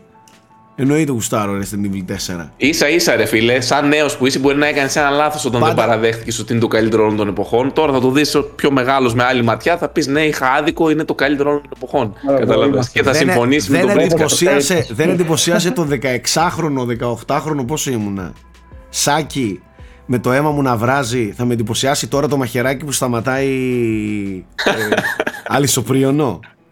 Ε, είναι άλλες τεχνολογίες τώρα των μαχαιριών. Ρε. Κράματα Έχεις ειδικά τώρα. ναι, ναι, αυτό το είχα ξεχάσει. Ναι. Τώρα δικαιολογείται πιο εύκολα. ε, Γιώργο, να δώσουμε καμιά πρόταση έτσι, Γιώλο. Πρόταση, ε. Ναι, πρόταση της εβδομάδα. Ναι, να δώσουμε, γιατί να μην δώσουμε. Παίζουμε εποχή. Ε, εντάξει, μην τους πάμε τώρα πίσω, Μωρή. Φθινόπορο. Έτσι, mood, mood, φθινόπορο. Τι να, τους, τι να προτείνουμε τώρα, προτείνουμε κανένα... Mood Χριστούγεννα, παιδιά, mood Χριστούγεννα. Ε, είναι νωρίς για Χριστούγεννα. Dead Rising. Στο επόμενο Χριστούγεννα, ναι, στο επόμενο. Στο επόμενο για Χριστούγεννα. Ε, τώρα τι να προτείνουμε, να προτείνουμε. Κοίτα και παιχνίδια και τωρινά δεν είναι. που δεν τα πολύ συζητήσαμε. Δηλαδή, εγώ θεωρώ ότι θα πρέπει περισσότερος κόσμος να παίξει το Tunic. Ναι. Καθαρά. Ε; καθαρά. Τι λες; Τον Death Door. Ε, αυτό είναι άλλο επίπεδο Nike. δεν ξέρω αν το έπαιξε το Tunic. Όχι, περιμένω να βγει σε δισκάκι. Α, ok. Okay. Δεν ε, συγκρίνονται. Δεν πολύ πιστεύω. Δεν συγκρίνονται. το Tunic είναι Nike Ferrari παιχνίδι. Δεν είναι... Απορώ γιατί κάθεσαι και ασχολείσαι με άλλα games. Ε, του Fez το είχε παίξει η Nike. Ναι, ναι. Ε, σου άρεσε; Ναι, ναι. Okay. Ναι. Ε, αυτό είναι Zelda στην Fez, ας πούμε, σκέψου. Οπότε ναι. Αλλά θέλω κάτι ατμοσφαιρικό. Κάτι ατμοσφαιρικό. Λοιπόν, κάτι το Edith Finch μου έρχεται ή και πιο πίσω, ας πούμε, το, το DRS. Δεν ξέρω αν αυτά τα έχουν παίξει, επειδή δεν έχουν μείνει τόσο πολύ. Ευτυχώς έχουν εμένα, έχουν ναι. εμένα μαμά ναι. και έχουν δει όλα αυτά τα games να παίζονται. Ναι, το, ε, ναι. Everybody's gone to the rapture. Αυτό δεν το έχω παίξει σε live. Ναι. Δεν το έχω παίξει σε live το Everybody's gone to the rapture, το οποίο είναι εκπληκτικό. Εντάξει. Αλλά θεωρώ ότι για live stream ίσως είναι λίγο βαρύ. Και ίσως κουραστεί ο κόσμος και είναι και μεγάλο, δεν είναι 2-3 ώρες, είναι 5-6 ώρες, 7. Ε, γι' αυτό. Διαφορετικά, ναι, το Everybody's Gone to the Rapture είναι πάρα πολύ καλό game. Ατμοσφαιρικό. Ατμοσφαιρικό. Σώμα. Ναι, Σώμα. εντάξει, γνωστό. Σώμα, βέβαια.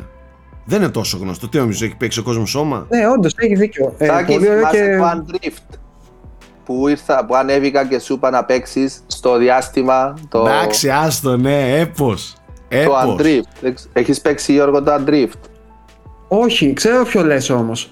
Δεν το έχω παίξει, είναι όντως τόσο Πολύ ωραίο. καλό, πολύ καλό. Πάρα πολύ καλό. Με τον Nike το Είναι είχαμε και για live σακατέψει. stream το Και το Undrift. έχει πάρα πολύ συχνά σε προσφορές, γι' αυτό το, το βλέπω Ναι, συχνά. ναι, ναι, δηλαδή. ναι. Λοιπόν, ας Μάλιστα, κλείσουμε ωραία, με πρόταση. ε, Ας το κλείσουμε... κρατάω εγώ αυτό. Για Ας- μένα δηλαδή. Ας κλείσουμε με πρόταση το σώμα που είπες που είναι φανταστική πρόταση και είναι παιχνίδι το οποίο πέρα από και horror και, και βαρύ και ατμοσφαιρικό και, και αγχωτικό και τα λοιπά και Ναι. τα λοιπά έχει και πάρα πολύ ωραίο ε, σενάριο και πολλά Αυτό μηνύματα. κυρίως. Ε, Και πολλά μηνύματα. Πολύ ωραίες ιδέες. Ε, Όντως για μένα σκληροπυρηνικό science fiction με την έννοια ότι έχει φιλοσοφία από πίσω, ρε παιδί μου, σου θέτει ερωτήματα για, το, για τον άνθρωπο κτλ. Και νομίζω ότι αδικήθηκε λίγο γιατί ως ήταν από τους δημιουργούς του Amnesia, είναι από τους δημιουργούς του Amnesia. Ναι, και ο κόσμος όλοι περίμενε, περίμεναν ξέρεις, ίσως το, κάτι πιο το ultra horror. horror. Αυτό δεν είναι τόσο ναι. horror. Ναι, ναι, ναι. ναι. Είναι, ε, είναι πολύ συναισθηματικό game. Έχει δράμα, έχει... είναι βαρύ παιχνίδι. Έχει, έχει. Για μένα είναι παιχνίδι που αξίζει να κάτσεις να σκεφτείς και να το αναλύσεις λίγο. Οπωσδήποτε. Ε, και πολύ Οπωσδήποτε. ωραίο τέλος. Πολύ ωραίο, πολύ ωραίο. Αλήθεια. Καλά, το, το τέλος του είναι συγκλονιστικό. Αν δεν Το κάνω σώμα. λάθος, υπάρχει και στι συνδρομές, παιδιά. Στο Game Pass είμαι κατά 99% σίγουρος, εγώ το αλλά έχω νομίζω δει, ότι και εγώ υπάρχει το και στο έχω δει. PlayStation Plus. Και εγώ το Ε, έχω δει, φαντάζομαι παιδιά. εύκολα το βρίσκει όπου και να θες να το παίξεις αυτή τη στιγμή και σε καλή τιμή, φαντάζομαι. Ναι, και εγώ το έχω δει. Μάλιστα, λοιπόν, αυτά με τα, με τα του gaming. Έχουμε μπροστά μας περιεχόμενο, έχουμε το, τα The Game Awards, έχουμε τα Game Awards τα δικά μας. Ε, έχουμε μέχρι να τελειώσουμε, ρε παιδί μου, το 2022. Πάμε στους επόμενους τώρα. Πάμε τώρα. Ένα πράγμα θα σας πω. Ένα πράγμα θα σας πω. Μετά από καιρό επιστρέφει ο Κούλης. Καλό κουράγιο, παιδιά. Οπότε χαμηλώστε λίγο ήδη τα 20 δεσιμπέλ τα ακουστικά σας. Πάμε. Λοιπόν, αφού χαμηλώσατε 20 δεσιμπέλ από τη, για τη φωνή του Κούλη, γιατί μπήκε, τον χαμήλωσα και εγώ όσο μπορούσα, παιδιά. Εντάξει, προσπάθησα. Ε, καλωσορίζουμε τα παιδιά του Movie Section. Έχουμε τον Αντώνη τον Παυλίδη από την ε, παγωμένη, ε, έτσι ονειρεύομαι εγώ, Κάνει- Αγγλία. Κάνει κρύο, κάνει, Κάνει κρύο. κρύο, έτσι. Μπράβο. Από την παγωμένη λοιπόν Αγγλία ε, βρίσκεσαι μισή γη πάνω από τον Γιώργο Πρίτσκα. Το έχεις καταλάβει, έτσι; Όχι, τώρα που το λες το... Μισή γη είστε, μάλλον και είστε. τι να σου τίποτα. πω, Βόρειο Πόλο εσύ, σημερινό ο άλλος. Τι facts πετάς ρε Wikipedia να πούμε, έχω τρελαθεί. Εντάξει, παιδιά, δε, Βόρειο επειδή δεν Πόλο. έρχεται ο Καρατζά. Αυτή η εκπομπή. επειδή δεν έρχεται ο Καρατζάς, εδώ παίρνω το επιστημονικό κομμάτι πάνω μου γιατί είμαι ο πιο έξυπνος. ε, γι' αυτό. Και φυσικά έχουμε τον, ε, τον Γκούλι, ο οποίος μας είχε λείψει ψέματα, αλλά ας το τα λέμε έτσι για να αισθάνεται καλύτερα, ρε παιδί μου, να, ξέρεις, να ανεβαίνει η ψυχολογία του. Ε, γιατί σήμερα έχουμε φέρει τον Έχεις Γκούλι. ψυχολογίας, έτσι δεν λένε. Ε, βέβαια. Ε, έχουμε αρκετά πράγματα να πούμε από σινεμά Μα και ελπίζω να τον σειρές. ακούς να μιλάει σήμερα. Γίνονται πραγματάκια. Ισχύει. γίνονται πραγματάκια. Θα Πολλά. ξεκινήσουμε από το πιο hot ε, θέμα Αυτή που τη είναι στιγμή, ε. κλασικά ταινία της Marvel. You don't say. Ε, και είναι, για να είμαι ειλικρινής, ίσως η μοναδική ταινία υπερηρώων της Marvel, το πρώτο, το Black- Black Panther, Μμμ. ε, που εγώ σαν Σάκης θεωρώ καλή ταινία. Όχι ότι έχω δει και πάρα πολλές, αλλά από αυτές Ωραία. που έχω δει είναι μια καλή ταινία και απολαυστική ταινία που γουστάρα. Μίλα μας για το Black Panther ε, 2 ή πώς λέγεται; Ε, Black Panther, Wakanda Forever είναι ο Wakanda επίσημος Forever, τίτλος, αλλά ναι. και δύο να το λέμε είναι το ίδιο πράγμα. Ναι. Ε, είναι το sequel της, της ιστορίας που συνεχίζει χωρίς τον ε, Chadwick Boseman. Ε, καταφέρει να συνεχίσει χωρίς αυτόν. Το δένουν κάπως και συνεχίζει. Ε, και μ' αρέσει που... Το, πι- εμένα μ' άρεσε πάρα πολύ το Black Panther. Έχει τα, έχει, ε, έχει τα αρνητικά του που δεν είναι τα αρνητικά που συναντά σε μια ε, κλασική ταινία της Marvel. Ε, δεν είναι μια κλασική ταινία Marvel επίσης. Ε, όπως και το πρώτο Black Panther δεν ήταν τόσο κλασική και αυτό ξεφεύγει ακόμα πιο... Δεν είναι τόσο πιο κλασική δηλαδή. Δηλαδή το πρώτο ήταν και μια περιπέτεια. Αυτό είναι περισσότερο ε, ένα, πώς το λένε, ένα μεγάλο μνημόσυνο είναι. Θα το πω πολύ. Όχι, ε, είναι, ένα, αλήθεια. είναι ένα μεγάλο μνημόσυνο. Αλλά ενδιάμεσα, το- εντάξει τώρα χιουμοριστικά το λέω ότι είναι ένα μεγάλο μνημόσυνο, αλλά έχει, έχει ουσία να δώσει σε σχέση με πάντα για τα μέτρα της Marvel λέμε έτσι, να είμαστε λίγο σε αυτό το, το concept, σε αυτό το πλαίσιο, πάντα για τα πλαίσια της Marvel. Δίνει ωραίο πλαίσιο, ε, είναι πανέμορφη οπτικά, ε, ο- σε θέμα κάδρων και τα λοιπά, οκ, τα καταφέρνει. Μου άρεσαν πάρα πολύ οι ερμηνείες και ειδικά της Άντζελα Μπασέτ, της μητέρας του, του Chadwick Boseman, τέλος πάντων του T'Challa του Black Panther. Ε, είναι η πιο worth ταινία του MCU γιατί τελευταία δεν μας είχε κάνει τελευταία, στις τρεις-τέσσερις τελευταίες ταινίες η Marvel δεν λίγο, δεν ήταν τόσο αμάν. Ε, αλλά αυτό είναι ένα ίσως ε, και το είπα και στο review, το έγραψα, θα το βρείτε και στο Proxor.com είναι η πιο όρημη ταινία της Marvel α, αυτή τη στιγμή με, από το πρώτο Black Panther. Δηλαδή συνεχίζει ε, στα μοτίβα θεματολογικά με την ίδια ε, οριμότητα ε, θα έλεγα ότι σε σημεία επειδή βάζει πολλά, πολλά θέματα στα, στις μασχάλες της για να τα κουβαλήσει λίγο εκεί το χάνει. Ε, και βλέπω και τον Αντώνη να κάνει ισχύει, Ποιο; είναι λίγο εκεί, εκεί το χάνει, εκεί το χάνει για μένα. Ε, αλλά γενικά το overall, δηλαδή το, το συνολικό feeling που μου άφησε ήταν πολύ καλό και θα πω ότι και, με, και στο φινάλε είχε μια σκηνή που με άγγιξε πολύ, δηλαδή εμένα προσωπικά. Ε, με άγγιξε αρκετά και πρώτη φορά το συνάντησα, δηλαδή πρώτη φορά σε ταινία της Marvel να, να, να δω κάτι που να με αγγίξει ε, συναισθηματικά, να με τσιμπήσει έτσι, να μου Άσε, γα- βρε, γαραλίσει κούλης, κάποια σε- πράγματα που δεν το έχει κάνει ξανά. Μία στις δύο Αυτό ήταν στις πολύ τρεις θετικό. ταινίες κλαις. Τώρα ξαφνικά σε άγγιξε. Αυτό το ξέρουμε Όχι, ρε, ότι τι είστε λες, όλε ρε, τι τι μάλλον λες, έχεις ρε. κλάψει που χάνετε. που σταματάει. δεν Για, είναι. δι- δι- δι- fake news, έχω να πω, fake news. Ε, εσύ κλαις μόνο που τελειώνει μια τέτοια ταινία. Τι λες ρε, εγώ Γιατί με- δεν τις έχει ταινίες που άλλο. μου έχουν συγκινήσει τις έχω στα δάχτυλα μετρημένες να πούμε. Ωραία, να σε ρωτήσω κάτι. Επειδή έχουμε την Ναι. απώλεια ενός ανθρώπου ε, ο οποίος είχε σηκώσει πάρα πολύ Ουλ. την, ε, την πρώτη ταινία. Αυτό πώς το διαχειρίζεται; Δηλαδή, πριν είπες μνημόσυνο, έχει έτσι αυτό το στυλ το βαρύ, διαρκώς... Πολύ, ε, πολύ βαρύ. Πολύ βαρύ και, ναι. και, το, και το πράγμα που κάνει για να το εξισορροπήσει ε, εκεί είναι που ας πούμε ε, βάζει, ένα, βάζει ένα, μια σεκάνς χιούμορ για να εισάγει μια, μια χαρακτήρα την ε, Iron Heart, την Riri Williams τέλος πάντων. Εκείνη η σεκάνς είναι λίγο ξεμπαρκή και είναι πολύ κομικοειδής, πολύ teen Marvel και εκείνο είναι που το σπάει για μένα ε, αλλά ίσως και για καλό, ίσως δηλαδή και για- μετά θα ήταν πολύ βαρύ και επίσης είναι και, είναι και μεγάλη ταινία, έτσι. Είναι δυόμιση ώρες κάπου εκεί, δηλαδή δεν είναι μικρή για τα δεδομένα αυτά. Ε, έχει έναν ρυθμό που δεν το λες γρήγορο σε καμία περίπτωση, δηλαδή παίρνει το χρόνο του για τα πάντα, δεν τρέχει.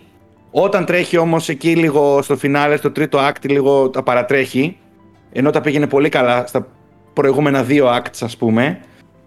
Ε, αλλά το διαχειρίζεται πιστεύω όσο το δυνατόν καλύτερα γινόταν και ε, μπράβο στον Κούγκλερ για αυτό το κομμάτι το πώς το διαχειρίστηκε όλο και συναισθηματικά και σαν story να βγει και να δέσει ο, τα νήματα όσο το δυνατόν γίνεται για μια τέτοια απώλεια ε, εγώ του δίνω κούντος πραγματικά γιατί Μάλιστα. βγήκε τελικά ε, κύλησε για μένα Αντώνη, εσύ την είδες; Την είδα, ναι. Πάνω Και; κάτω αυτά που λέει και ο Κούλης. Υπάρχει αυτή η πένθυμη ατμόσφαιρα.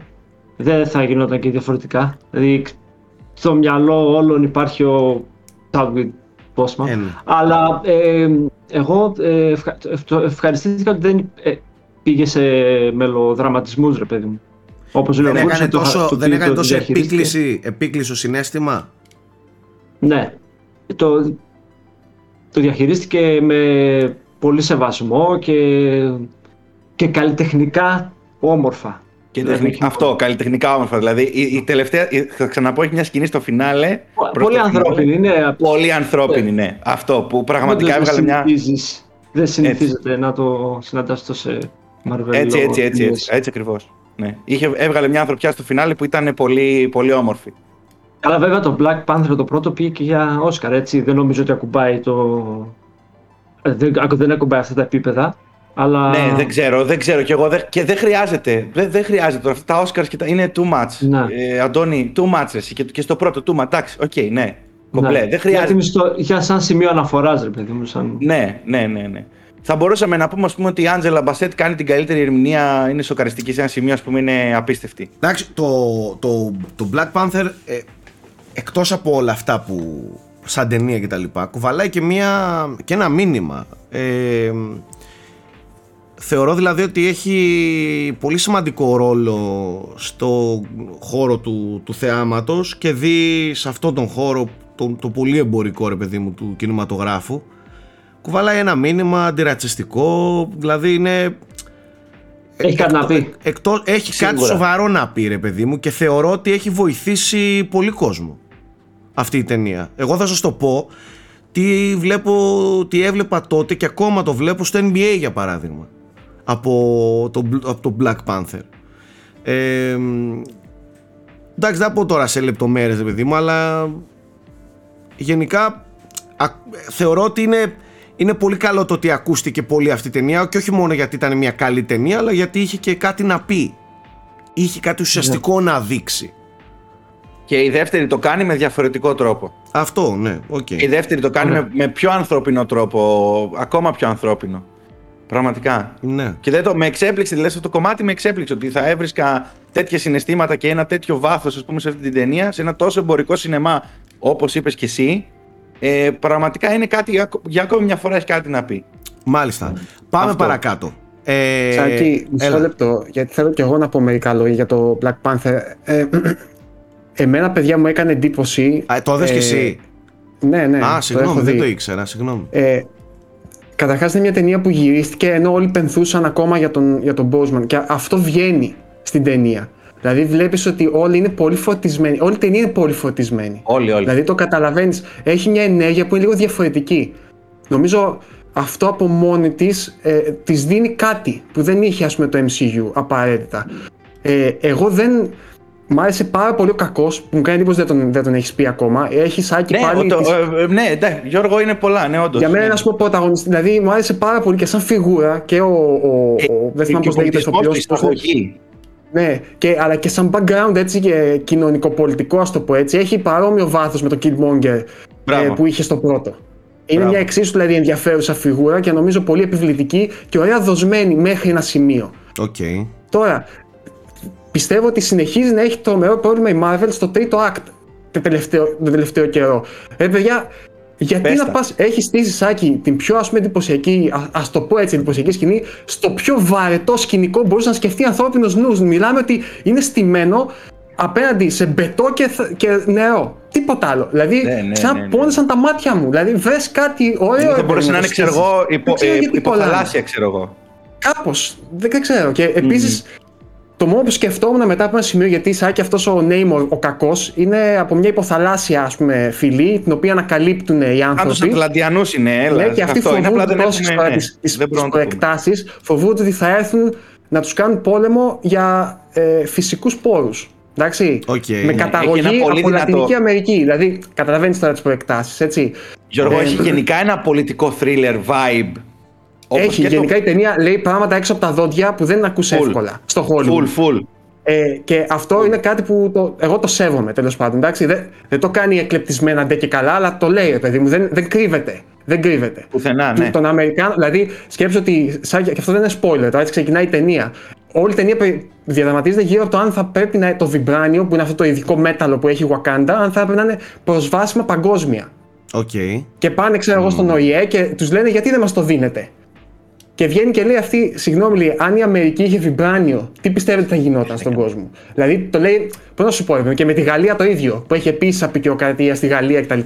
Ε, στην Αφρική. Οκ, Δεν μας Τέλος αρέσει πάντων, τίποτα, ναι. εγώ αυτό που θέλω να πω μόνο είναι ότι προς το τέλος έλεγα πόσο άτυχη είναι αυτή η ταινία που βγαίνει μάλλον την ίδια χρονιά με το Avatar. Γιατί έχει πολύ υποθαλάσσιο στοιχείο και νομίζω ότι σε δύο-τρεις Ήθελα να εβδομάδες το που δούμε το Avatar θα φαίνεται λίγο Ήθελα να το αναφέρω κι εγώ, αλλά λέω. τέλος πάντων, Είναι, του χρόνου. ναι, τε- κάνει... ναι, τέλος πάντων. Clash. Οκ. Εντελώς. Δεν- ε, για μένα η σκηνή που είπαν τα παιδιά, εγώ δεν, δυστυχώς δεν είμαι τόσο ένθερμος αυτή τη σκηνή. Θεωρώ ότι πήγε λίγο too much. Δηλαδή ήταν αρκετό το όσο έκανε μέχρι εκείνη τη στιγμή, το οποίο στην ταινία αναγνωρίζει το θάνατος του, του Black Panther και στήνεται γύρω από αυτό. Δηλαδή είναι μια ταινία για το πένθος. Και στήνεται και σχεδόν είναι ρεαλιστικά, Γιώργο.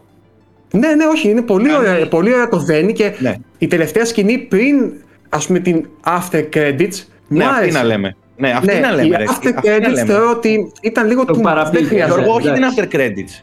Οκ. Λέω για την, για την πριν Ναι, την η after πριν credits. είναι ναι. ωραία δοσμένη. Α, Εκείνη. και ένα τελευταίο που θέλω να πω, τα λέω γρήγορα γιατί δεν έχουμε πολύ χρόνο. Θεώρησα ότι το τόξο της πρωταγωνίστριας, δεν θα πω ας πούμε πια, όποιος έχει την ταινία θα καταλαβαίνει, θεωρώ ότι ήταν για δύο ταινίες, όχι για μία. Θεωρώ ότι η μεταστροφή της, ενώ έχει μια πολύ ωραία ε, ανάλυση ας πούμε ψυχολογική του πένθους μέχρι εκείνο το σημείο και πολύ ενδιαφέρουσα και με ανατροπές ε, Χρειαζόταν θεωρώ ότι περισσότερο το χρόνο για να τέλος- κάνει. ναι, ας πούμε κάνει μια Συμπιέστηκε μεταστροφή και γίνεται, ας το πω, ήρωα ηρωίδα ε, λίγο απότομα για μένα. κατάλαβα Εντάξει, τι λες, δηλαδή ναι. θα μπορούσε ίσως να έχει κι άλλο ένα act ή άλλη ταινία ή κάτι άλλο που να είναι πιο. Δεν μου αρέσει καθόλου όταν. Γιώργο, θα μπορούσε να πρωταγωνιστές- κόψει Συγγνώμη, δεν άκουσα κουλή. θα μπορούσε να κόψει το κομμάτι αυτό το κομικό με, τη, με την Ironheart, ας πούμε, και να βάλει αυτό Επίση, που λέει. Ironheart, πόσο απέσια στολή. Ποιος σχεδίασε τη Ναι. στολή, ρε φίλε. Τι Power Rangers σχολή. ε, Πολύ στολή Power είναι Rangers, αυτή. ναι, ναι, ναι, δεν ήταν Δηλαδή, αυτό. Σου λέω, εκείνο έχει το κομμάτι, κάτι αυτό τέτοια είναι που το λίγο με κομμάτι χάλασαν μου. γάμο το. Δηλαδή, ενώ έχεις Άκη τα πιο απίστευτα κουστούμια που έχεις δει ποτέ, μιλάμε για κουστούμια, όχι αστεία. τώρα, Αφροτεκ, έτσι. σκηνικό, Ε, έτσι. Αυτή είναι κάτι σαν το νέο Iron Man στο σύμπαν.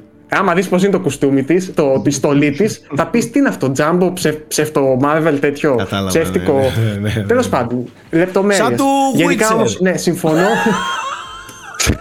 συμφωνώ ότι είναι μια ταινία που καταρχάς έχει ψυχή, ρε παιδί μου, έχει καρδιά. Το νιώθεις. Οι άνθρωποι που την έκαναν ε, ένιωσαν το, αυ- αυτό που έκαναν. Το ακόμα, βάρος και αν, όλο. ξέρεις, ακόμα και αν αυτή η φόρτιση ίσως τους έβγαλε έξω από το μέτρο τους. Δεν πειράζει. Χίλιες φορές τέτοιες ταινίες της Marvel παρά. Έτσι. Δεν ξέρω κι εγώ τι, ας πούμε. Τώρα που Έτσι, είδαμε έτσι, συμφωνώ σε αυτό το τέτοιο. απόλυτα. Μάλιστα. Πάμε παρακάτω. Συντώνησε λίγο την κουβέντα. Ναι, Ε, λοιπόν, θέλω να hot- μιλήσουμε. Ναι. Κούλι, για να μην το πάρεις πάλι μόνο κόμματα, θέλω να Ναι, πούμε ναι, ναι. λίγα λόγια για το Άντορ, το οποίο τελειώνει αυτή τη βδομάδα. Τελειώνει, ναι, είδα και και το γενικά εντέκατο. είχε αποσπάσει πάρα πολλές καλές κριτικές. Εγώ δεν ήθελα να το παρακολουθήσω γιατί είχα καεί με το Obi-Wan. Δεν. Γενικά ο τρόπος που χειρίζονται το Star Wars δεν με καλύπτει πλέον. Αυτό το είδα όμως μετά από όλα αυτά. Και μπορώ να πω ότι χαίρομαι που το είδα. Είναι όλα Εγώ. όσα δεν θέλω να γίνονται, δεν τα κάνει, ρε παιδιά. Δηλαδή, Ακριβώς. ε, εγώ είμαι Ακριβώς. πολύ εντυπωσιασμένος, Σάκη, όντως το προτείνω κι εγώ να το δεις. Δεν έχει σχέση με Star Wars, δεν έχει σχέση με αυτή τη μυθολογία των Jedi, δυνάμεις. Είναι, είναι επίπεδο Mandalorian. Πολύ καλύτερο από Mandalorian. Mandalorian για μένα είναι Αλήθεια. μετριότητα. Αυτό Αλήθεια. είναι μια ιστορία επανάστασης. Δηλαδή είναι Α. η ιστορία της αρχής των Rebels. Εντάξει. Οκ. Της Και πολύ ποιο αρχής. είναι το όριο τώρα, κατά τη γνώμη μου. Προσγειώνει για πρώτη φορά το σύμπαν σε ένα επίπεδο καθημερινό. Δηλαδή, πώς ζουν οι άνθρωποι εκεί πέρα. Πώς Για την είναι. πόλη, ε. Τι σημαίνει η αυτοκρατορία φέρεις. για τον απλό άνθρωπο. Πώς λειτουργεί η αυτοκρατορία. Έχει και αυτό το, το καφκικό της γραφειοκρατίας του. Ένας άνθρωπος δεν, δεν βγάζει άκρη με αυτό το πράγμα. Κατάλαβες. Δηλαδή είναι τόσο απόλυτη η εξουσία τους που πας και χάνεσαι. Είναι σκληρό. Ε, δηλαδή με έχει εντυπωσιάσει, αλήθεια με έχει εντυπωσιάσει. Είναι αργό. Πολύ καλή παραγωγή, Γιώργο, γιατί τελευταία Ναι, είναι και στο καλή Obi-Wan παραγωγή. το είδαμε. Ε, Έχει και ηθοποιούς ε, που δεν το περιμένεις να εμφανιστούν, όχι ως guest, α, κοίτα ποιο εμφανίζεται. Που Το είναι το αυτοκρατορικό fan δεν service λες. που συγχαίνομαι στα Star Wars. Ω, έσκασε αυτός. Και από εκεί και πέρα, όλο, όλη η ιστορία λες και ξεχνιέται. Ναι, Επειδή δεν έχει έσκασε τέτοιο. τάδε. Δεν έχει τέτοιο. Φθηνό Είναι πολύ fan service εστιασμένο. δεν έχει. Δεν έχει. Μμμ. Φθηνό Ε, και που γενικά μου κάνει αρέσει πολύ, επίκληση- παιδιά. Επίκληση στο, επίκληση στο, στο fan base, δηλαδή δεν, Δεν κάνει έχει ποτέ. fan service, δεν έχει. Δεν, Δεν έχει. έχει, Μπορεί δεν να το δεις χωρίς να έχεις ιδέα από Star Wars, μπορείς να πάρεις να το δεις. Ναι, ναι, ναι. ναι. Εμένα αυτό Και μου αν ακούγεται, έχεις, αυτό μου θα ακούγεται βρεις. φοβερό. Έχει δηλαδή. Ναι, ναι, ναι, ναι. Δεν ξέρω, Αντώνη, τι θέλεις να πεις. Εσύ είδες τα πρώτα επεισόδια. Εν τω Εγώ μεταξύ, είδα- έχει και μια ιδιαίτερη δομή ότι έχει σαν να πηγαίνει 3-3. Δηλαδή τα πρώτα τρία επεισόδια είναι σαν μια ενότητα, τα επόμενα τρία είναι άλλη μια ενότητα. Μετά όχι τόσο, δηλαδή τα τέσσερα ίσως να ενώνονται, αλλά μου άρεσε και αυτό που παίζει. Δηλαδή κάνει ουσιαστικά τις τρεις πράξεις σε τρία επεισόδια της δομής. Αλλά απλά είναι λίγο αργό στην αρχή. Μείνετε. Μην, μην φύγετε από τη σειρά. Νομίζω σας σε ανταμείβει πιο μετά. Εγώ να πω, Γιώργο, ότι πραγματικά έβγαλε αυτό το, το κοινωνικοπολιτικό, ε, την κοινωνικοπολιτική πλευρά του Star Wars που ας πούμε στα prequels είδαμε. Προσπάθησε λίγο να βγάλει ας πούμε ο Λούκας αυτά τα που δεν άρεσαν γενικά, αλλά εδώ τη βγάζει πολύ ωραία. Βγάζει σε ένα βαθμό απόλυτου sequel του Rogue One σε θέμα ύφους παραγωγής, ε, γραψίματος. Ναι. Αυτό δηλαδή είναι, είναι, είναι, είναι η, η τέλεια συνέχεια που θα ήθελες να δεις στη σειρά στο ύφος του Rogue One. Δηλαδή, αυτό είναι το πιο απλό που μπορώ να το θέσω. Για μένα είναι πιο σκληρό από το Rogue One. Και πιο σκληρό, ναι, ναι, ναι, ναι, ναι, ναι. ναι. Ε, δηλαδή- Αυτό που μου άρεσε επίσης, που και θέλω να το πω, είναι ότι έχει στα τελευταία τρία επεισόδια τα γράφει ο δημιουργός του House of Cards. Ο Bo Willimon, που είναι πολύ μεγάλη πένα και αυτό νομίζω γενικά και τα, και τα ονόματα που είναι πίσω από τις κάμερες μετράνε. Είναι, είναι ο σεναριογράφος ο Tony Gilroy που ήταν στο, στο Rogue One. Γενικά η συντελεστές ομάδα είναι από το Rogue One και φαίνεται σε όλα. Και ειδικά, θα το, επειδή ο Γιώργος είπε για, τα, για το ύφος, εγώ το πω για το θέμα της παραγωγής. Επειδή τελευταία το Obi-Wan δεν ήταν στο επίπεδο που θα έπρεπε να είναι άλλες Star Wars παραγωγές. Ε, εδώ πέρα μιλάμε για μια αψεγάδιαστη παραγωγή σε, στα πάντα. Αψεγάδιαστη. Ε, αψεγάδιαστη. Και... ειδικά στο έκτο επεισόδιο ξεφεύγει. Το έκτο επεισόδιο είναι βασικά είναι, είναι ένα landmark, είναι ένα σημείο αναφοράς για το Rogue One. Ε, εκεί είναι που πικάρει το Star Wars για μένα.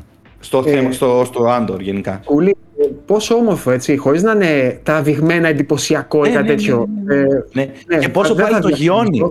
Και θα πω ότι έχει και πολύ ωραίες ερμηνείες, ιδίως από τη μεριά των, των κακών. Ε, όχι εισαγωγικά, κανένα εισαγωγικό. Από τη μεριά των κακών έχει ένα-δύο που σηκώνει την τρίχα όπου τους βλέπεις. Έτσι, μιλάμε. Χωρίς πάλι να είναι τραβηγμένοι. Είναι... Ο αυτοκρατορικός ο αρχηγός, ε, δεν λες τον. Ε... Η κοπέλα, η ξανθιά αυτή. Πώς λέγεται τώρα. Μιλάμε. Όταν μπαίνει στην αυτή... αίθουσα, τέτοιο παγωμένο. Έτσι ένιωθα όταν είναι πιτσυρικά και έμεινα διευθυντής, ας πούμε, στο, μέσα στην τάξη και όπα, στον νόσο. ε, η Denise Go Go, κά, κάπως έτσι είναι το επίπεδο. Έχει παίξει ναι. το Monday πολύ ωραία, μια ωραία έτσι, ταινιούλα και, και είναι η Jennifer ε, η voice actor στο Witcher. Α, μάλιστα, δεν το ήξερα. Κοίτα να δεις. Η Jennifer E3, παιδιά, ή η Jennifer E3, με συγχωρείτε, η Jennifer okay, E3. Okay, okay. Είναι στο Witcher 3, ναι. Μάλιστα. Αυτό. Ωραία. Ε, ερωτήσεις. Έχει δει κανείς, νομίζω ο Αντώνης, για να πω κι εγώ κάτι έτσι πολύ γρήγορο πριν πάτε στα υπόλοιπα. Έχετε δει The Crown; Έχω Αντώνης έγραψε κιόλας. Ναι, έγραψε κιόλας, ναι. Λοιπόν, εγώ δεν βλέπω The Crown. Τι μπορεί να θες να μάθει το The Crown; Άκου, άκου, άκου, άκου. δεν βλέπω The Crown. Βλέπει η Αλίνα The Crown. Αλλά ταυτόχρονα με έχει μαγνητήσει και εμένα.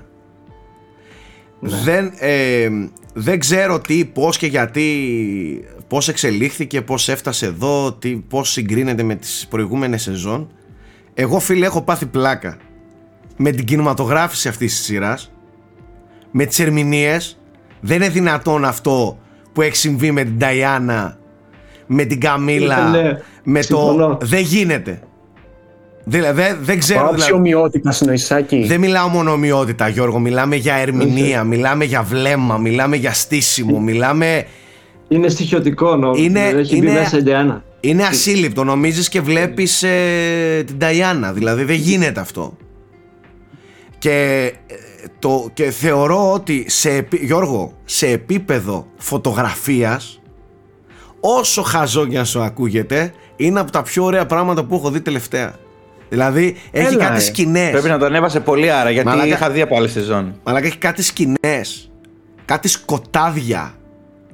Κάτι φωτισμούς. Φυσικούς όλους. Ε. Κάτι κάδρα εκπληκτικά. Εν τω μεταξύ, μισό λεπτό γιατί ο κόσμος μπορεί να μην ξέρει. Το The Crown είναι ουσιαστικά σειρά με βάση βασιλικές ιστορίες. Έχω καταλάβει σωστά, γιατί και εγώ έχω δει. Άκου, τα ρώτησα και εγώ. Τα ρώτησα και εγώ. Μην βιάζει, με βάση Νταϊάννα είναι. Μην βιάζει. Αυτό είναι με βάση την Νταϊάννα, το, το συγκεκριμένο. το, πρακτικά διηγείται το δράμα της Νταϊάννα. Okay. Εντάξει. Στην πέμπτη σεζόν, Σάκη, μην μπερδεύεσαι, για να μην μπερδευτεί και το κοινό, έτσι. Αυτό είναι στην πέμπτη σεζόν. Κατά, ε, ο Σάκη το λέει, παιδί μου, ότι ουσιαστικά εκεί θα καταλήξει όλη αυτή η ιστορία. Αυτό, ναι. Και ξεκινάει από. Αυτό. Δεν θυμάμαι πότε μπαίνει το story τη Diana. Δεύτερη, τρίτη σεζόν νομίζω, κάπου εκεί μπαίνει. Ναι. Και από εκεί συνεχίζεται. Ναι, δηλαδή ε, το επίκεντρο της ε, και, και εκεί που θα καταλήξει είναι η Diana. Εντάξει. Ε, είναι υποτίθεται αληθινές ιστορίες. Δηλαδή είναι πράγματα που έχουν συμβεί. Βέβαια υπάρχουν και σημεία που δεν έχουν μπει στη σειρά. Δεν συμφώνησε η βασιλική οικογένεια να μπει, να μπουν. Αλλά γενικά είναι αρκετά ρεαλιστική. Με, και σέβεται πολύ το παρελθόν ας πούμε και τα γεγονότα. τουλάχιστον όσα σκάνδαλα έχουν βγει στην επιφάνεια, έτσι. Γιατί δεν ξέρω, υπάρχουν, σίγουρα θα υπάρχουν και πράγματα που δεν έχουν βγει. Αλλά εγώ δεν θέλω να μιλήσω γι' αυτό. Εγώ σου λέω, μου έκανε τρομερή εντύπωση. Μαλάκα η μουσική. Τι, Ναι, τι ναι, soundtrack είναι αυτό; Εγώ χαίρομαι που τα λες γιατί. Δεν είναι τυχαία σειρά. Μιλάμε για. Γιώργο, Γιώργο. Ε, εγώ ξέρω τι θέλω να ρωτήσω. Ναι. Αντώνη, οι Άγγλοι πώς το ζουν αυτό; Δηλαδή, το, ξέρω ότι έχουν έτσι. Φαντάζομαι υπάρχει κοινό που έχει ένα δέσιμο με τη βασιλική οικογένεια. Βα- βέβαια, δέσιμο που εγώ πολύ δεν μπορώ να μεγάλο. καταλάβω ιδιαίτερα. Κοίταξε. Πολύ μεγάλο. Αυτό, αυτό που, που βλέπω εγώ πάντως δεν είναι ότι δαιμονοποιεί ντε και καλά ας πούμε του, του, τους, τα μέλη της βασιλικής οικογένειας Ή τη μοναρχία αλλά ή ούτε, κάτι και τους, τέτοιο. αλλά ούτε και τους χαϊδεύει. Μεταφέρει αρκετά ρεαλιστικά ακόμα και την ανθρώπινη πλευρά τους. Γιατί μπορεί να είναι αυτοί που είναι αλλά έχουν και αυτοί οι ευαισθησίες έχουν και αυτοί προβλήματα, έχουν και αυτοί δράματα έχουν και αυτοί έρωτες. Ε, δηλαδή έβλεπα ένα σημείο που έπαθα πολύ μου έκανε πολύ τρομερή εντύπωση η ερμηνεία που φεύγει ο Φίλιππος σε ένα ταξίδι ε, για τρεις εβδομάδες από την Ελισάβετ και τη φυλάει σαν απλή γυναίκα στο μέτωπο την Ελισάβετ. Φεύγω τύπου αγάπη μου και, και τα λοιπά. Και έχει ένα μονόλεπτο ε, πίκο ντόλι προς το μούτρο της Ελισάβετ. Μία μουσικάρα να παίζει συγκλονιστική και μία ερμηνεία που η τύπησα που παίζει την Ελισάβετ ε, να δίνει ρέστα ας Σε πούμε. πιάνει, ναι. Σε αγγίζει, ναι. Και εκεί βλέπεις ρε παιδί μου ότι και η Ελισάβετ, η Βασίλισσα, η απόλυτη μονάρχης και τα λοιπά δεν της Τον αρέσει που ο αγαπάει άντρας της, λίγο. που ο άντρας της φεύγει ας πούμε για τρεις εβδομάδες Ναι. και την αφήνει μόνη της πίσω σε όλο αυτό που έχει να διαχειριστεί και να... το χάος. Ε, τέλος πάντων, φοβερή φωτογραφία, φοβερή σκηνοθεσία, ερμηνείες είναι top, Γιώργο Το top, επίπεδο όλα. top επίπεδο. Όλα. Μουσικές, πλάνα, φωτισμοί, σκηνικά, κοστούμια. Ξέρεις τι, δεν μοιάζουν, για- ακόμα και όταν εξηγείς ιστορίες παλαιότερες και τα λοιπά, δεν μοιάζουν στημένα κουστούμια ρε φίλε. Καταλαβες. Ναι, ναι. Είναι ρεαλιστικά, είναι φθαρμένα, είναι, είναι φορεμένα ρούχα. Γι' αυτό γουστάρω αυτές τις παραγωγές. Που δεν σου βγάζουν ότι είναι ραμμένες, α, φορέστε τες, βάλτε τες, ε, φτιάξαμε Ελισάβετ, φτιάξαμε πρίγκιπα Κάρολο. Καταλαβες. Ε, γι' αυτό δεν μπορώ Εκεί να... ξεχωρίζουν οι σπουδαίες σειρέ Εκεί, εκεί ξεχωρίζει ο ρεαλισμός, εκεί ξεχωρίζει η λεπτομέρεια ρε φίλε. Όλοι μπορούν να κάνουν σειρά με την Ελισάβετ. Αυτοί ξεφύγανε με τη... Τέλος πάντων, φανταστικά το Crown, σταματάω εδώ. Crown, μιλήστε εσείς. Τίποτα, όχι. Εγώ απλά ήθελα να πω αυτό. Το ότι χαίρομαι που αναγνω... υπάρχουν άνθρωποι που το αναγνωρίζουν, τιμούν την προσπάθειά τους. Γιατί εγώ ψιλοτρεπώ, ντρέπομαι να πω ότι.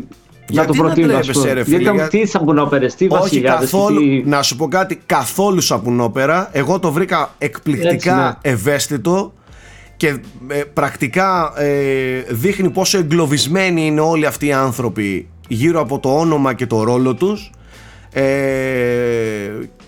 και, και, και ειδικά ας πούμε για την Ταϊάννα ε, δείχνει πολύ έντονα το δράμα της εκεί πέρα μέσα σε, ανάμεσα σε καθήκια και την απομόνωση και. ε, βέβαια. Ναι, δηλαδή θεωρώ ότι σε αυτό το κομμάτι κάνει τρομερή δουλειά, ας πούμε, η, η σειρά. Χωρίς να έχω άποψη για όλες τις υπόλοιπες σεζόν. Φαντάσου. Αλλά ψήθηκα πολύ να κάτσω να το δω γιατί μ' άρεσε τόσο Ε, πολύ δεν είναι αυτό που τυχαίο ότι βλέπω. έχει κάνει τόσο θόρυβο. Εντάξει, δεν είναι τυχαίο. Είναι πολύ όριμο, ρε παιδί μου, και θεωρώ ότι είναι μια σειρά που μπορούν να τη δουν όλοι. Είναι πολύ καλοφτιαγμένη σειρά. Τουλάχιστον ο πέμπτος κύκλος που είδα εγώ, έτσι. Και είδα αρκετά. Ωραία. Μάλιστα. Άντε, κούλι, πες μας τις τρεις λέξεις θες να πεις για το 1899 για να κλείνουμε. Παιδιά, λέ- θα το πούμε. Ε, και θα κλείσει εδώ το επεισόδιο. Εντάξει. Ναι. 1999, η, το νέο δημιούργημα των δημιουργών του Dark. Ωραία. Εντάξει. Netflix, 8 επεισοδιάκια. Σοκ και δέος. Γεια σας. Και, και αποχωρώ.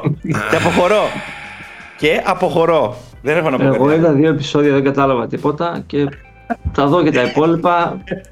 Δεν με πειράζει. Είναι- Πόσα επεισόδια είναι- είναι σύνολο; 8, 8. Είναι ορισμ... είμαι, ένα, είμαι ένα επεισόδιο πριν το τέλος, παιδιά, και, και κυριολεκτικά δεν έχω γραπωθεί τόσο πολύ από μια σειρά όσο Ναι. αυτό. Θα σου κάνω τη, τη μία ερώτηση που αξίζει. Εσύ έχεις καταλάβει τίποτα; Πάνω κάτω, ε, ναι, πάνω κάτω, ναι, ξεκινάει. Κατάλαβε, Έχω ξεκινήσει εδώ και δύο επεισόδια κατάλαβε, και δεν κατάλαβε ξεκαθαρίζει. τίποτα, τίποτα δεν κατάλαβε. δεν, Ε, τώρα μη σποιλ... Δεν θες να σποιλάρω. δεν θα σποιλάρεις προφανώς, αλλά μόλις Ναι, λέει είναι πάνω πολύ- κάτω ο Κούλης, δεν κατάλαβε το Χριστό του ρε, τίποτα. Τι λες αγόρι μου, εγώ έχω Τίποτα. καταλάβει τένετ από την πρώτη θέαση. Τίποτα, τίποτα, τίποτα. τίποτα. Ε, Απλά εντυπωσιάστηκε από τη σκηνοθεσία και τα, τα πράγματα τώρα και. Κι όμως, κι όμως, κι όμως. Είναι, είναι μια, ε, όχι απλά καλέστη σειρά, είναι μια καλογραμμένη σειρά. Είναι, μ' αρέσει πάρα πολύ που έχει αυτό το, το European, το ευρωπαϊκό All Star. Έχει πάρει από όλες τις σειρές στη Netflix τους καλύτερους πρωταγωνιστές, Πολωνούς, Νορβηγούς, Δανέζους, Σουηδούς, Γερμανούς. Θα σου πω- Έχει γνωστά πρόσωπα από το... Πες μου, Σάκη. Θα σου πω κάτι. Ναι. στο, στο, στο σινεμά και εντάξει και στις σειρές υπάρχουν ε, οι ταινίες που καταλαβαίνεις και οι ταινίες που δεν καταλαβαίνεις στις ταινίες που δεν καταλαβαίνεις υπάρχουν, ε, υπάρχει ο David Lynch και όλοι οι άλλοι που προσπαθούν να φτιάξουν ένα πράγμα μαγικό Ναι, και τα δίθεν, λοιπά. ναι, δίθεν Lynch, ναι, ναι, ναι. Κάποτε όταν ήμουν λίγο πιο μικρός με, με εντυπωσίαζε πολύ όλο αυτό το χαοτικό που δεν καταλάβαινα και αου, αου, αου.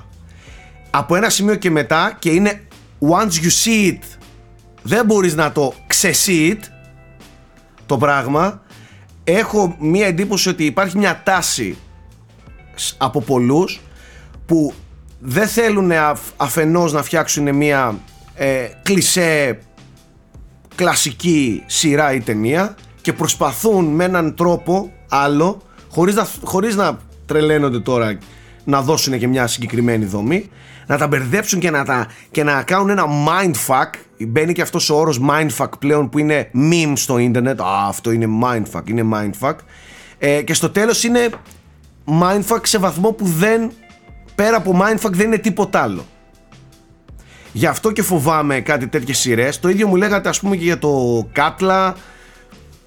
Που εγώ βαρέθηκα ακραία, βαριά, άσχημα. Που είμαι ο Σάξο Καρπάς και βλέπω μόνο τέτοια. ε. Δηλαδή, δεν εντυπωσιάζομαι από εντυπωσιακά πράγματα. Εντυπωσιάζομαι από ανέμους και σακούλες να γυρίζουν ε, στον άνεμο. Αυτό, ας πούμε. Αυτό δεν- έχει τρίγωνα. Αυτό έχει τρίγωνο. Ναι, οκ. Αυτό έχει τρίγωνα. Βλέπω τρίγωνα. Γουστάρω Βλέπω το, τρίγωνα. το setting του και τα λοιπά, αλλά μήπως, εγώ φοβάμαι μήπως είναι too much.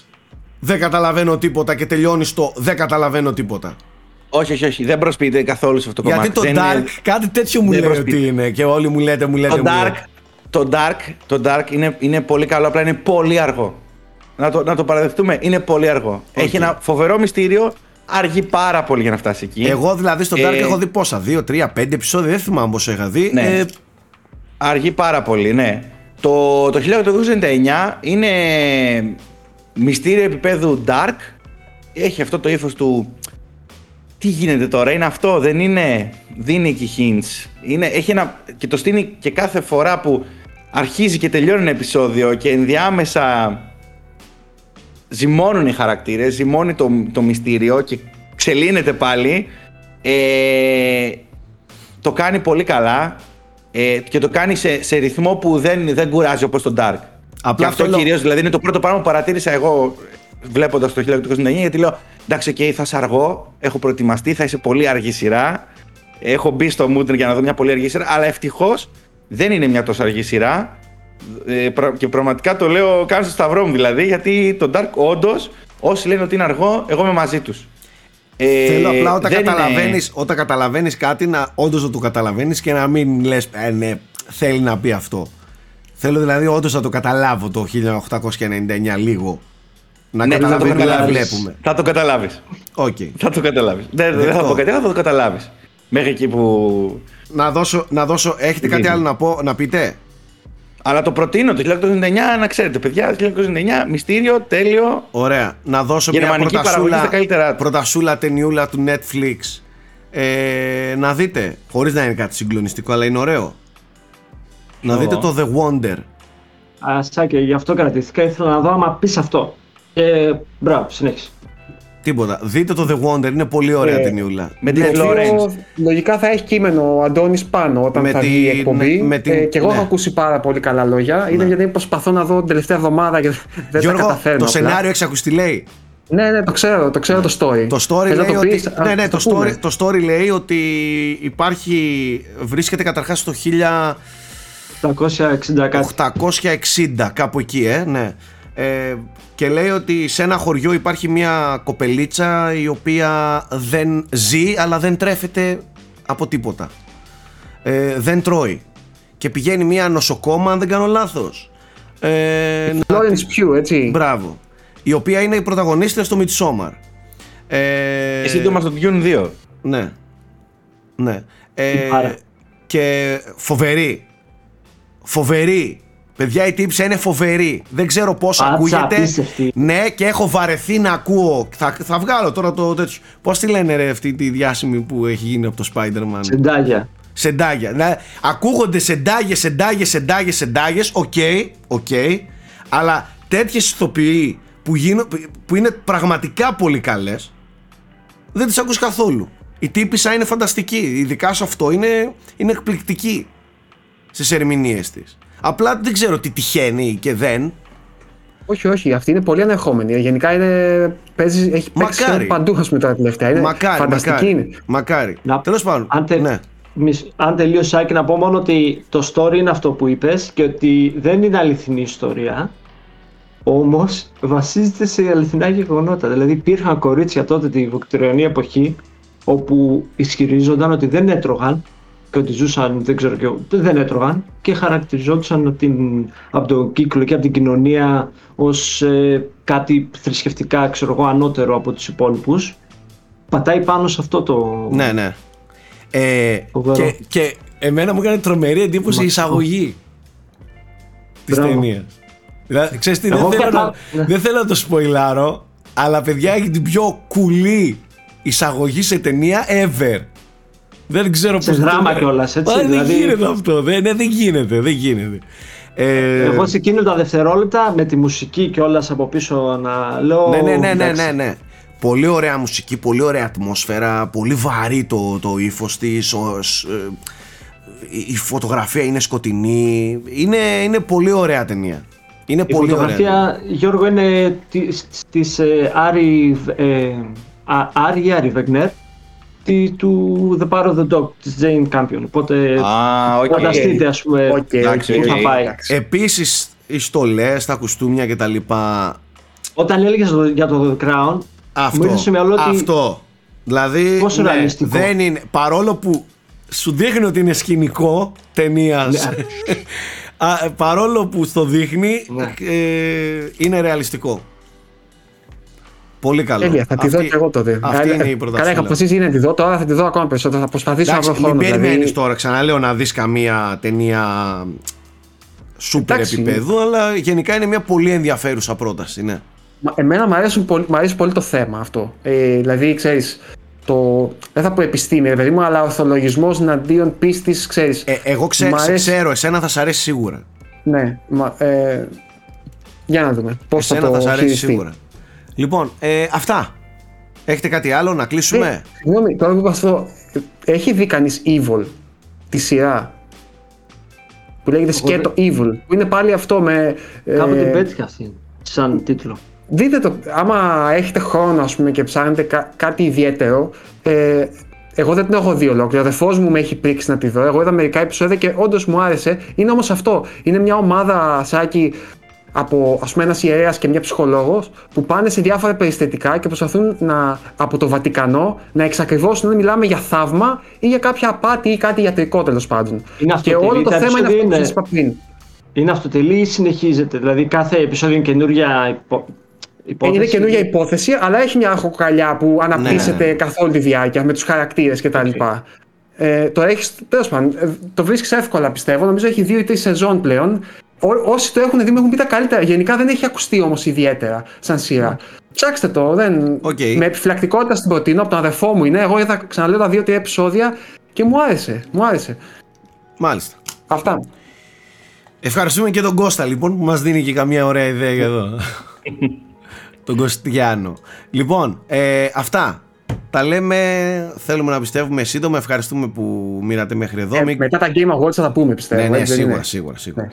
Ε, μην ξεχνάτε ότι αυτήν εδώ την εκπομπή μπορεί να τη βλέπετε τις πρώτες ώρες στο YouTube και ε, μετέπειτα μπορείτε να την ε, ακούτε στο Spotify.